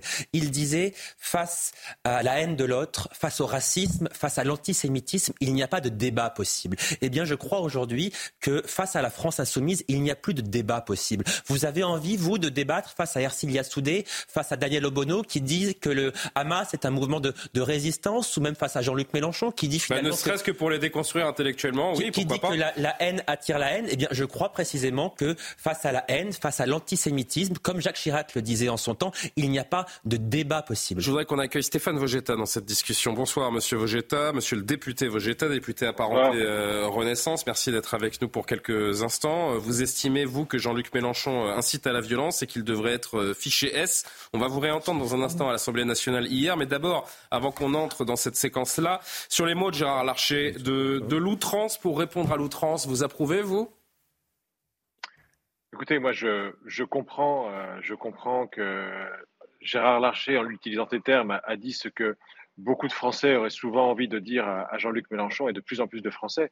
Mais je pense que quand on est parlementaire, quand on est un élu de la République, on se doit effectivement euh, une certaine dignité, une tentative d'élever le débat et surtout il faut éviter de rentrer dans le piège tendu par euh, Jean-Luc Mélenchon et, certains, certains de ses membres de la France insoumise qui veulent nous entraîner dans une spirale de violence, dans une spirale conflictuelle qui nous amène effectivement à détruire l'essence même du débat politique pour nous amener simplement à une pure confrontation euh, verbale et, presque physique. Et je pense que c'est vraiment euh, l'antithèse de la démocratie et, ce à quoi on ne doit pas aspirer. C'est pour ça que moi, effectivement, j'ai préféré hier dire un message similaire mais dans d'autres termes, dans l'enceinte de l'hémicycle. Ah, c'est une autre forme de spirale. On va y revenir tout de suite. Je voudrais juste que nos téléspectateurs voient ce que vous disiez hier à l'Assemblée nationale concernant donc le leader de la France insoumise. Alors, monsieur le ministre, ma question est la suivante. Comment pouvons-nous collectivement défendre la liberté de la presse? Et que peut faire le gouvernement pour protéger toutes celles et ceux qui l'incarnent? Et une question subsidiaire. À défaut de poursuites judiciaires, faudrait-il que monsieur Mélenchon et les responsables politiques qui incitent à la violence soient désormais fichés? S je vous remercie. Jean-Luc Mélenchon est un danger pour la société française, monsieur le député. Il faut le ficher S oui, bah écoutez, moi je le dis franchement, je, le dis souvent sur Twitter, mais j'ai l'occasion de le dire sur votre antenne. Moi j'accuse euh, Jean-Luc Mélenchon et certains membres de la LFI de faire de l'incitation à la haine, à la violence, notamment sur les réseaux sociaux, en utilisant des mécanismes, euh, des mécaniques de la haine que nous connaissons malheureusement trop et que nous avons vu à l'œuvre dans le passé.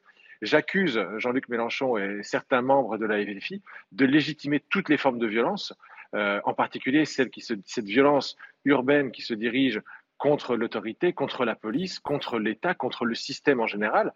Et je, les accuse de le faire avec une visée politique. Mais vous avouerez, monsieur le député, que c'est un petit peu politique comme euh, proposition. Vous estimez que le leader LFI pourrait faire l'objet d'une fiche S, franchement, qui ne le rendrait pas d'ailleurs inéligible pour autant. Euh, on n'est pas dans un pays où on fiche les opposants politiques, non? Non, la première partie de ma question était sérieuse. La seconde, la partie subsidiaire, était plus sur le ton de la boutade, même si euh, beaucoup, euh, beaucoup d'observateurs ont rebondi sur cette, euh, sur cette proposition. Mon, collègue Carl Olive l'avait d'ailleurs fait dans le passé, avec le bon sens qu'on lui connaît.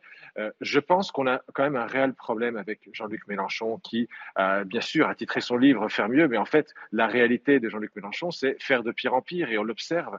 Et cette spirale de la violence dans laquelle il nous entraîne, cette spirale de la division et de l'affrontement euh, dans laquelle il veut entraîner la, société française, cette importation du conflit, notamment israélo-palestinien, dans laquelle il veut nous entraîner, je pense, est un véritable danger pour la société française.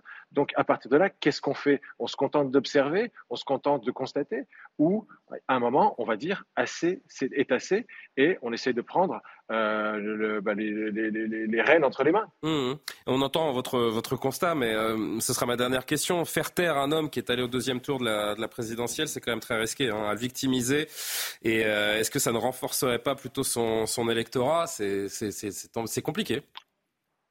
Alors, la, symbolique euh, du fichier S, ce n'est pas emprisonner euh, les personnes, on sait très bien. C'est simplement euh, les mettre sous un système de surveillance. C'est simplement s'assurer qu'ils aient conscience que leurs actes sont surveillés et que les dérapages auxquels ils ont euh, donné lieu dans le passé ne seront plus acceptés à l'avenir et qu'ils pourront donner lieu à des poursuites judiciaires ou même à des incarcérations. C'est une symbolique, euh, le fichier S. Mais en même temps, il est temps de dire à Jean-Luc Mélenchon que assez, c'est assez. Nous ne pouvons plus accepter ses dérives, nous ne pouvons plus accepter son influence mortifère sur le débat politique. Et chacun aura noté euh, l'énorme bourde que je viens de faire. Hein. C'est pas au deuxième tour, c'est aux portes du, euh, deuxième tour de la présidentielle. C'est déjà, c'est déjà beaucoup. Euh, merci en tout cas d'avoir réagi, Stéphane Vogetta, député Renaissance, apparenté Renaissance des, Français de, l'étranger. Un commentaire sur ce qu'on vient d'entendre, Maître Calfon. Oui, il ne faut pas prendre quand même la fichesse pour ce qu'elle n'est pas.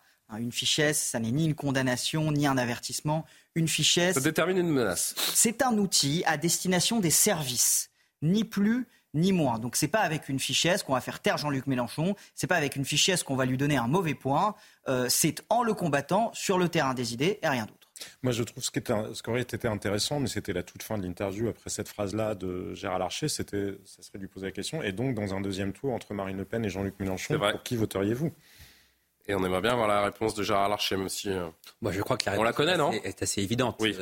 Mais Fichet, peut-être que Jean-Luc bah, euh, Mélenchon l'est déjà. Il y a un cordon sanitaire à établir autour de la France insoumise. En fait, euh, Raphaël Steinville. Une c'est une prolongation du, du débat que euh, Johan a, a, lancé tout à l'heure. C'est-à-dire que moi, ce qui me gêne, c'est qu'aujourd'hui, on n'est plus que dans la condamnation morale. C'est-à-dire que lorsque l'on euh, voudrait que Jean-Luc Mélenchon soit euh, euh, peut-être fiché S ou que plus aucun débat ne soit possible avec lui ou avec ses sbires au, motif de, propos insupportables on s'interdit et on fait exactement la même chose que ce qui a été fait avec le Jean-Marie Le Pen, le, Front National et le Rassemblement National, avec des effets absolument nuls.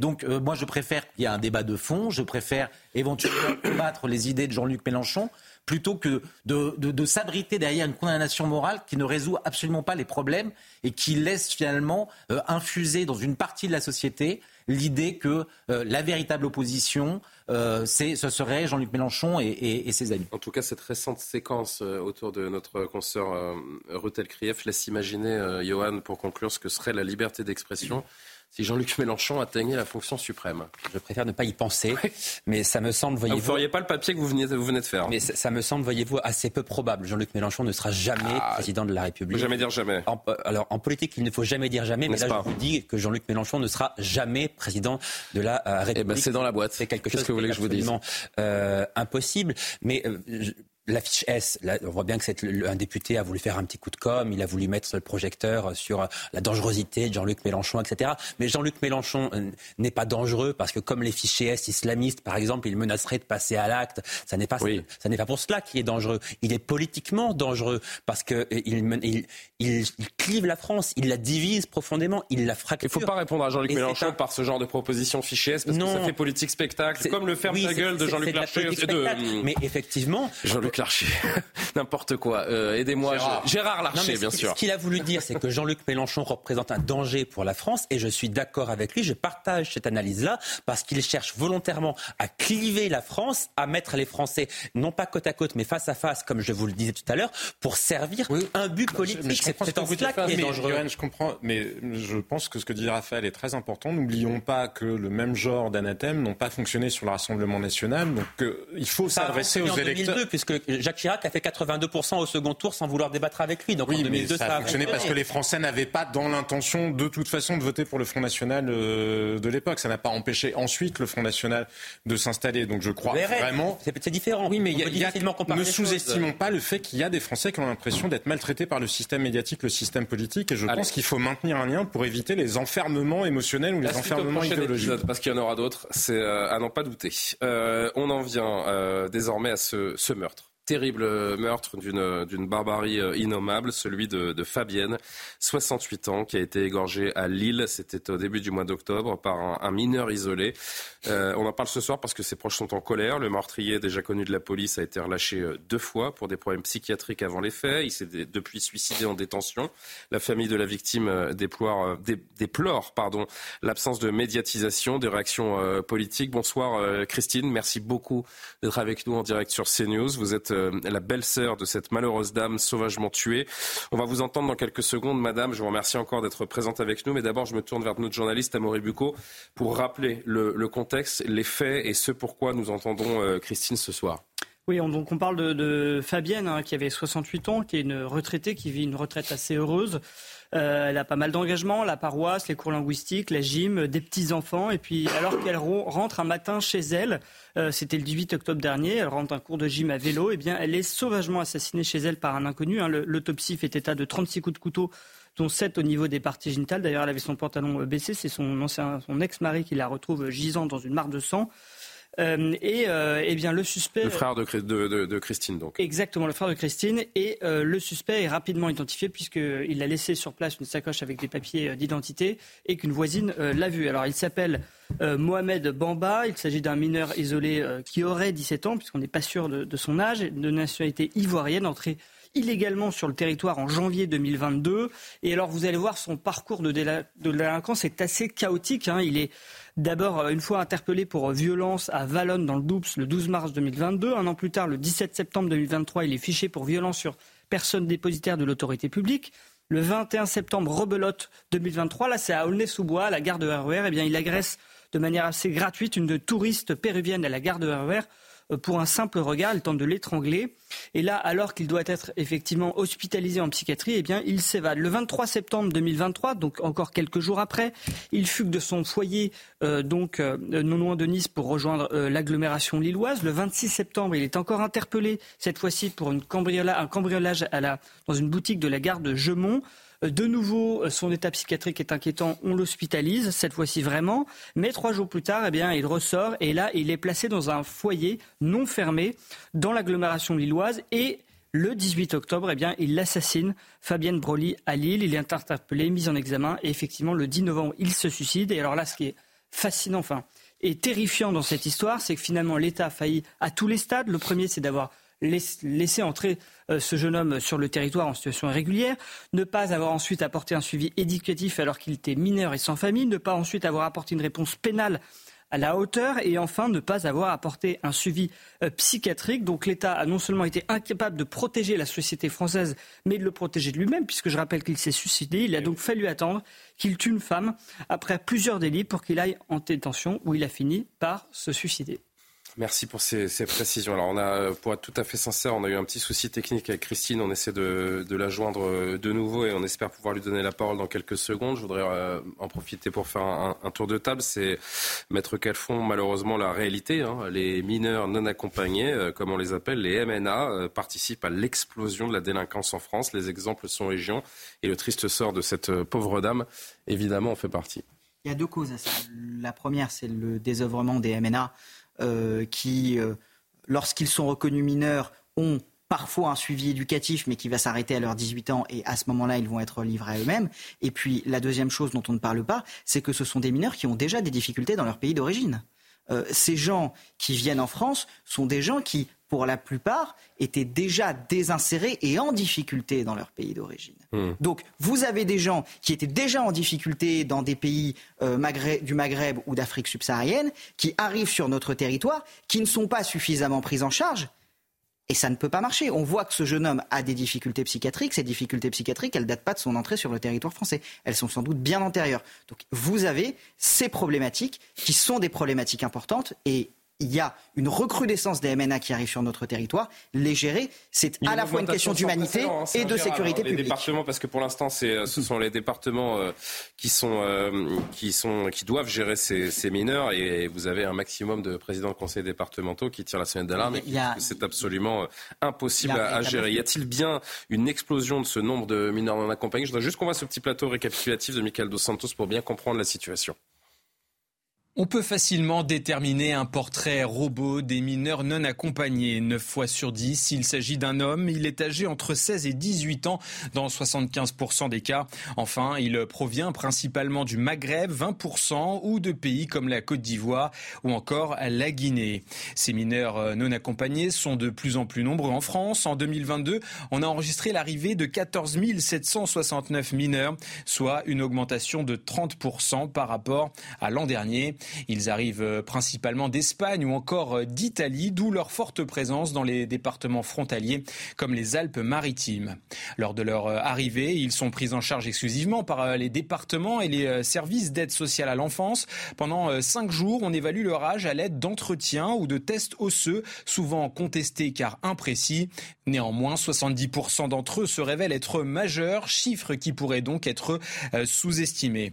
Dans le cas contraire, les mineurs doivent être nourris nourris, scolarisés et logés, pas toujours évident. Les centres d'accueil et les capacités d'encadrement sont saturés, les coûts importants, environ 50 000 euros par mineur et par an, tout cela aux frais des contribuables. On ne peut plus faire face à cette augmentation euh, sans précédent. Alors en fait, non, mais les mineurs isolés, soit on se dit, le problème c'est qu'aujourd'hui on n'a pas le droit de les expulser.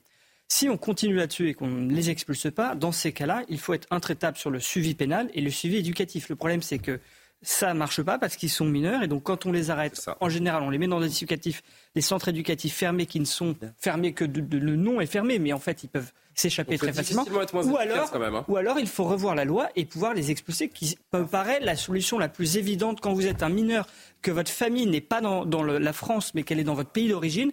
Il faut que la France puisse pour moi les renvoyer dans leur la famille. Convention des droits de l'enfant, hein. ce serait évidemment costaud en ça, matière ça paraît dingue. Euh, après, il y a un régime extrêmement favorable, hein, on le rappelle, qui permet une prise en charge matérielle conséquente de l'ordre de 50 000 euros par an par mineur payé entièrement par le contribuable. Statut migratoire permettant, le maintien sur le territoire. Un mineur est inexpulsable et l'obtention d'un titre de séjour est quasiment automatique au moment de la majorité. Yohann Usaï. Non, mais ce qui dérange profondément les Français, me semble-t-il, c'est qu'ils euh, ont l'impression qu'on a le droit de rien finalement. La France ne peut décider de rien. Il y a des mineurs qui sont extrêmement dangereux, qui représentent un véritable danger pour notre pays, on ne peut pas les expulser. Des mineurs qui sont d'ailleurs parfois majeurs, on n'arrive pas à prouver qu'ils sont majeurs, donc on est contraint de les garder. Euh, on n'a pas le droit d'expulser euh, certaines personnes qui seraient expulsables parce qu'il y a tout un tas de recours qui sont possibles, donc ça prend du temps. Ils restent des années sur le territoire, ensuite ils ne sont plus expulsables. Ceux qu'on aurait le droit d'expulser, on ne peut pas les expulser parce qu'on n'a pas les laissés passer consulaires, parce qu'on n'a pas de relations diplomatiques avec tel ou tel pays.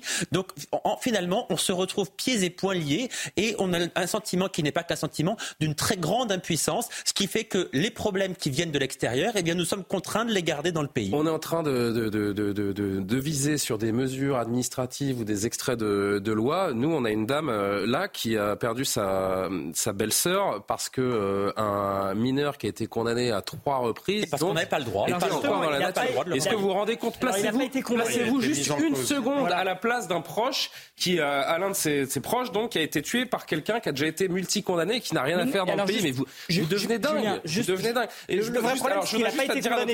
Non, non, mais c'est factuel. Je suis désolé. Il n'a pas été condamné. Justement, c'est ça le problème, c'est qu'il a été interpellé de multiples. Et relâché à chaque fois. Mais oui, la justice n'a pas fait son travail, si vous voulez, de suivi là-dessus. Mais, mais je veux dire, s'il n'a pas été condamné, c'est la police. Moi, j'ai pas l'information. Bah, c'est pas la police qui condamne. Bah, s'il n'a pas été condamné, ça veut dire que le dossier policier n'était pas suffisamment bon pour qu'il soit condamné. Pas forcément. Ça peut être que le bah, suivi du parquet euh, n'est pas au point. Vous les magistrats quand même un petit peu. Euh, mais en général, euh, c'est quand même le parquet qui décide de l'orientation. Hmm. Oui, mais c'est le travail. La police, à chaque fois, l'a interpellé et a fait des gardes à vue. Donc moi, j'estime que la police a fait son travail. Derrière le suivi juridique, c'est un peu de café. La justice, simplement qu'il y a aussi la police avant la justice et que ça fait partie d'une chaîne pénale. Oui, et que c'est en fonction bah, du dossier. C'est surtout c'est l'illustration d'une impuissance. C'est en fonction du dossier que constitue Et encore une fois, on est en train de on est en train de parler administratif et il y a une euh, il y a des, il y a des gens d'un défaut d'un défaut de volonté parce que encore une fois de deux choses l'une soit la volonté politique existe de dénoncer le droit international la convention de l'enfant effectivement je pense que ce serait assez compliqué après on pourrait aussi se mettre en relation avec les états d'origine en disant ces mineurs là se mettent en danger parce qu'ils sont loin de leur famille et ils sont dans un environnement où ils ne peuvent pas être euh, de facto pris en charge parce qu'on voit bien que la France n'a plus les moyens de le faire, ou alors nous nous donnons les moyens de véritablement les encadrer, d'une part parce que ce sont des êtres humains et que ben, s'ils sont véritablement mineurs, oui, dans ce cas-là, accompagnons-les, et quand ils se mettent en situation, euh, enfin, euh, bref, qu'ils violent la loi. on ne peut pas les mettre en prison et en même temps on ne peut pas les laisser dans la nature. Enfin, c'est vraiment. Il peut y avoir des solutions intermédiaires. Il peut y avoir des solutions intermédiaires. C'est une question de volonté politique. Alors, je voudrais juste rappeler, dire à nos téléspectateurs que malheureusement, on n'arrive pas à joindre de nouveau Christine et on a un vrai problème euh, technique. En revanche, on avait pu parler avec elle un petit peu plus tôt euh, aujourd'hui. Je, je, je, voudrais que vous entendiez cette, euh, cet extrait. Pourquoi est-ce qu'elle veut se, se, battre, faire reconnaître les, les, défaillances dans, ce, dans cette affaire où, où sa, sa belle-sœur est morte des mains d'un individu qui n'aurait jamais dû être en liberté? Je crois qu'en France, euh, il y a des choses qui se passent et qui sont vraiment terribles, dont on ne parle peu, pas parce que ça dérange. Euh, je me bats aujourd'hui parce que je crois que mes enfants, mes petits-enfants et les enfants du peuple français sont terriblement en danger puisque euh, dans la nature, dans la France, il existe des tas de, de cas comme ça et qu'on ne peut plus laisser faire. On a le droit aujourd'hui d'être en sécurité et tous ces enfants, ces jeunes enfants ont le droit de vivre tranquillement. Mais même les personnes âgées, n'importe qui. Nous sommes français, nous avons le droit d'être en France tranquille et en Ça n'aurait jamais dû se produire. Ce jeune garçon n'aurait jamais dû être là. Ce n'est pas possible. Il n'aurait jamais pu, dû et pu monter jusqu'à Lille. Il était déjà vu comme euh, très dangereux euh, sur Nice à, son arrivée. Raphaël Steinville, que dire Que dire à cette dame, si ce n'est que ben, on prend plein visage les conséquences de ce que certains peuvent appeler euh, parfois le laxisme migratoire. Oui, au début de l'émission, on évoquait l'interview de, la première ministre au Figaro et, finalement qui, qui se félicite d'un certain nombre d'avancées dans un certain nombre, sur un certain nombre de dossiers. Et il en est un qui ne cesse d'être retardé. C'est l'examen qui a lieu en ce moment de la loi sur l'immigration. Et même cette loi sur l'immigration, elle semble tellement insuffisante au regard de ce qu'il faudrait euh, probablement faire pour s'éviter ce genre de situation. Euh, c'est là où je pense que le, le gouvernement a une immense responsabilité dans, dans le malheur qu'un certain nombre, que, que, subissent un certain nombre de Français aujourd'hui. Pour ne ce régime, est-ce que la, future loi immigration prévoit de changer ce régime? Est-ce qu'il y, y, a des avancées prévues dans cette En tout cas, s'agissant des mineurs isolés, qui sont parfois, et ça a été dit, euh, ni mineurs ni isolés, euh, rien n'est prévu euh, dans, dans, dans, le texte de loi. Mais, mais, le problème, c'est il est au-delà des mineurs étrangers. C'est des mineurs, la manière dont les mineurs tout court, parce que si ça avait été un délinquant français, la question aurait été exactement la même. Regardez aujourd'hui, il y a un policier. Dans on pense à la grand-mère à Cannes. Vous vous souvenez de cette, euh, cette dame âgée Mais moi, je pense aussi à autre chose. Qui avait été tabassée par des gamins. Aujourd'hui, quelques euros. Un policier réserviste à Nice, reconnu par des jeunes dans la rue, qui a été attaqué, y compris au mortier. Et parmi les assaillants, il y avait des gamins de 12 ans, de 12 ans. Aujourd'hui, il y a une proviseure et son adjointe qui ont été agressés dans l'Isère par, même chose, deux mineurs. Le problème, c'est que cette délinquance, cette violence-là des mineurs, la société ne fait, enfin, juridiquement, nous ne faisons rien hmm. ou rien véritablement pour l'endiguer, ce qui est une forme de non-assistance aux, mineurs, euh, aux mineurs eux-mêmes, parce qu'évidemment qu'ils se mettent en danger si personne n'est là pour les canaliser. La particularité, dernier mot, je voudrais qu'on évoque rapidement un dernier thème. La particularité, c'est que là, on ne parle pas même pas des mineurs isolés, vous savez, qui font du deal, etc. Là, c'est d'une violence. Dont certains sont forcés d'ailleurs. Hein. dans un autre sujet, ces mineurs sont parfois exploités. là, et... là c'est pas le cas, mais j'ai appelé un médecin euh, légiste pour je lui, ai, soumis justement l'autopsie parce que j'avais ce document et je lui ai dit qu'est-ce que vous en pensez? Il m'a dit il a fait plus de 600 autopsies ce médecin. Il m'a dit j'ai eu que deux trois cas comme ça dans ma carrière. Souvent, il était euh, atteint d'une rage, d'une démence totale, de la jalousie. Il me dit mais c'est euh, effroyable. Il y a à la fois des actes de torture parce que ce nombre de coups de couteau, sexuels puisque c'est aussi sur les parties génitales et il y a aussi la volonté de tuer avec l'égorgement. Il me dit c'est effroyable. Et ce, ce, mineur isolé euh, s'est suicidé en, en, détention. Donc c'est en fait c'est un raté du, de bout en bout à tous les Mais de la psychiatrie aussi, parce que rappelons-le, si nous voulons, Là, si nous ne sommes pas plus fermes sur notre politique migratoire, y compris vis-à-vis des mineurs, la prévalence des troubles psychiatriques chez les migrants et sur les troubles post-traumatiques notamment, c'est 18 fois supérieur à la population générale. Il nous reste euh, trois minutes à peine. Je voudrais juste vous soumettre cette information euh, là encore qu'on a pris aujourd'hui. Le groupuscule d'ultra droite division Martel a été dissous en Conseil des ministres ce matin dans le viseur du ministre de l'Intérieur. Il avait notamment projeté d'attaquer des supporters maghrébins en marge du mondial 2022. Selon certaines sources, ce groupuscule ferait aussi partie des instigateurs des violences qui ont eu lieu à Romans-sur-Isère dans les jours qui ont suivi le meurtre de Thomas lors de ce, bal de, Crépole. Vous voyez les, mots de Gérald Darmanin qui a communiqué là-dessus euh, aujourd'hui. Euh, un commentaire, euh, c'est Olivier Véran qui a parlé également ce matin. Ils sont 30, hein, une trentaine selon le porte-parole du gouvernement Olivier Véran. Pour ceux qui nous gouvernent euh, dans ce pays, c'est eux le problème. Après qu'il faille les dissoudre, c'est une chose, hein. mais, euh, qu'il faille agir avec autant de célérité et de force sur 30, 30 abrutis. Non, mais je suis pas sûr qu'on protège beaucoup la France et les Français à ce niveau-là. Un immense écran de fumée pour pour euh, faire oublier les, les, véritables problèmes. Ça, ça, ça, ne veut pas dire que euh, ces groupuscules d'extrême droite ne constituent pas en soi euh, des, des, problèmes, mais en tout cas, et la célérité et la, et la, et la, et la, le, côté, parce que euh, on, a, on, on, passe sous silence aussi les condamnations euh, qu'ont eu à subir un certain nombre de ces militants qui, parce qu'ils évoquent de, de, la violence, ils ont manifesté bruyamment. Certains, certes, avaient des intentions euh, violentes, mais jusqu'à preuve du contraire, euh, aucune violence n'a été exercée euh, à, à, à, exactement. Euh, et en revanche, ils ont été condamnés lourdement pour certains à, à des peines de prison ferme.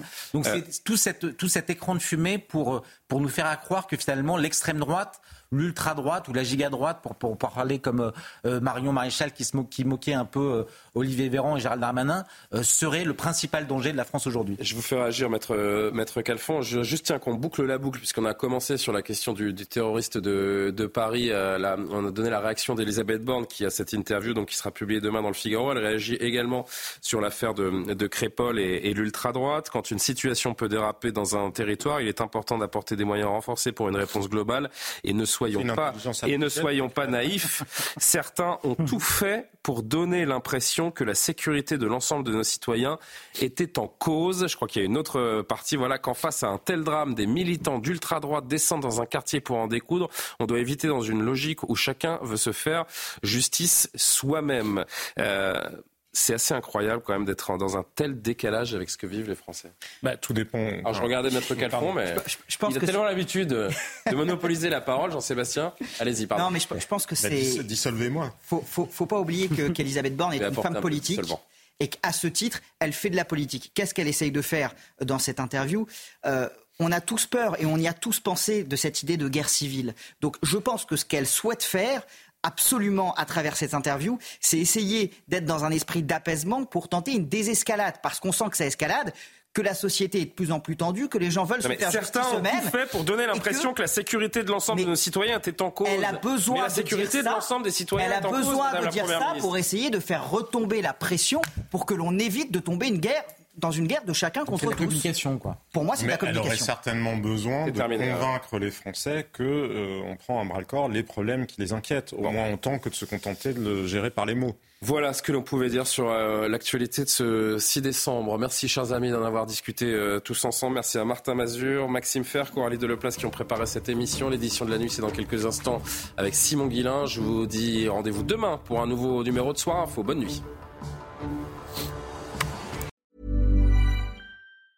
Planning for your next trip? Elevate your travel style with Quince. Quince has all the jet setting essentials you'll want for your next getaway, like European linen, premium luggage options, buttery soft Italian leather bags, and so much more. And it's all priced at 50 to 80% less than similar brands. Plus, Quince only works with factories that use safe and ethical manufacturing practices. Pack your bags with high-quality essentials you'll be wearing for vacations to come with Quince. Go to quince.com slash trip for free shipping and 365-day returns.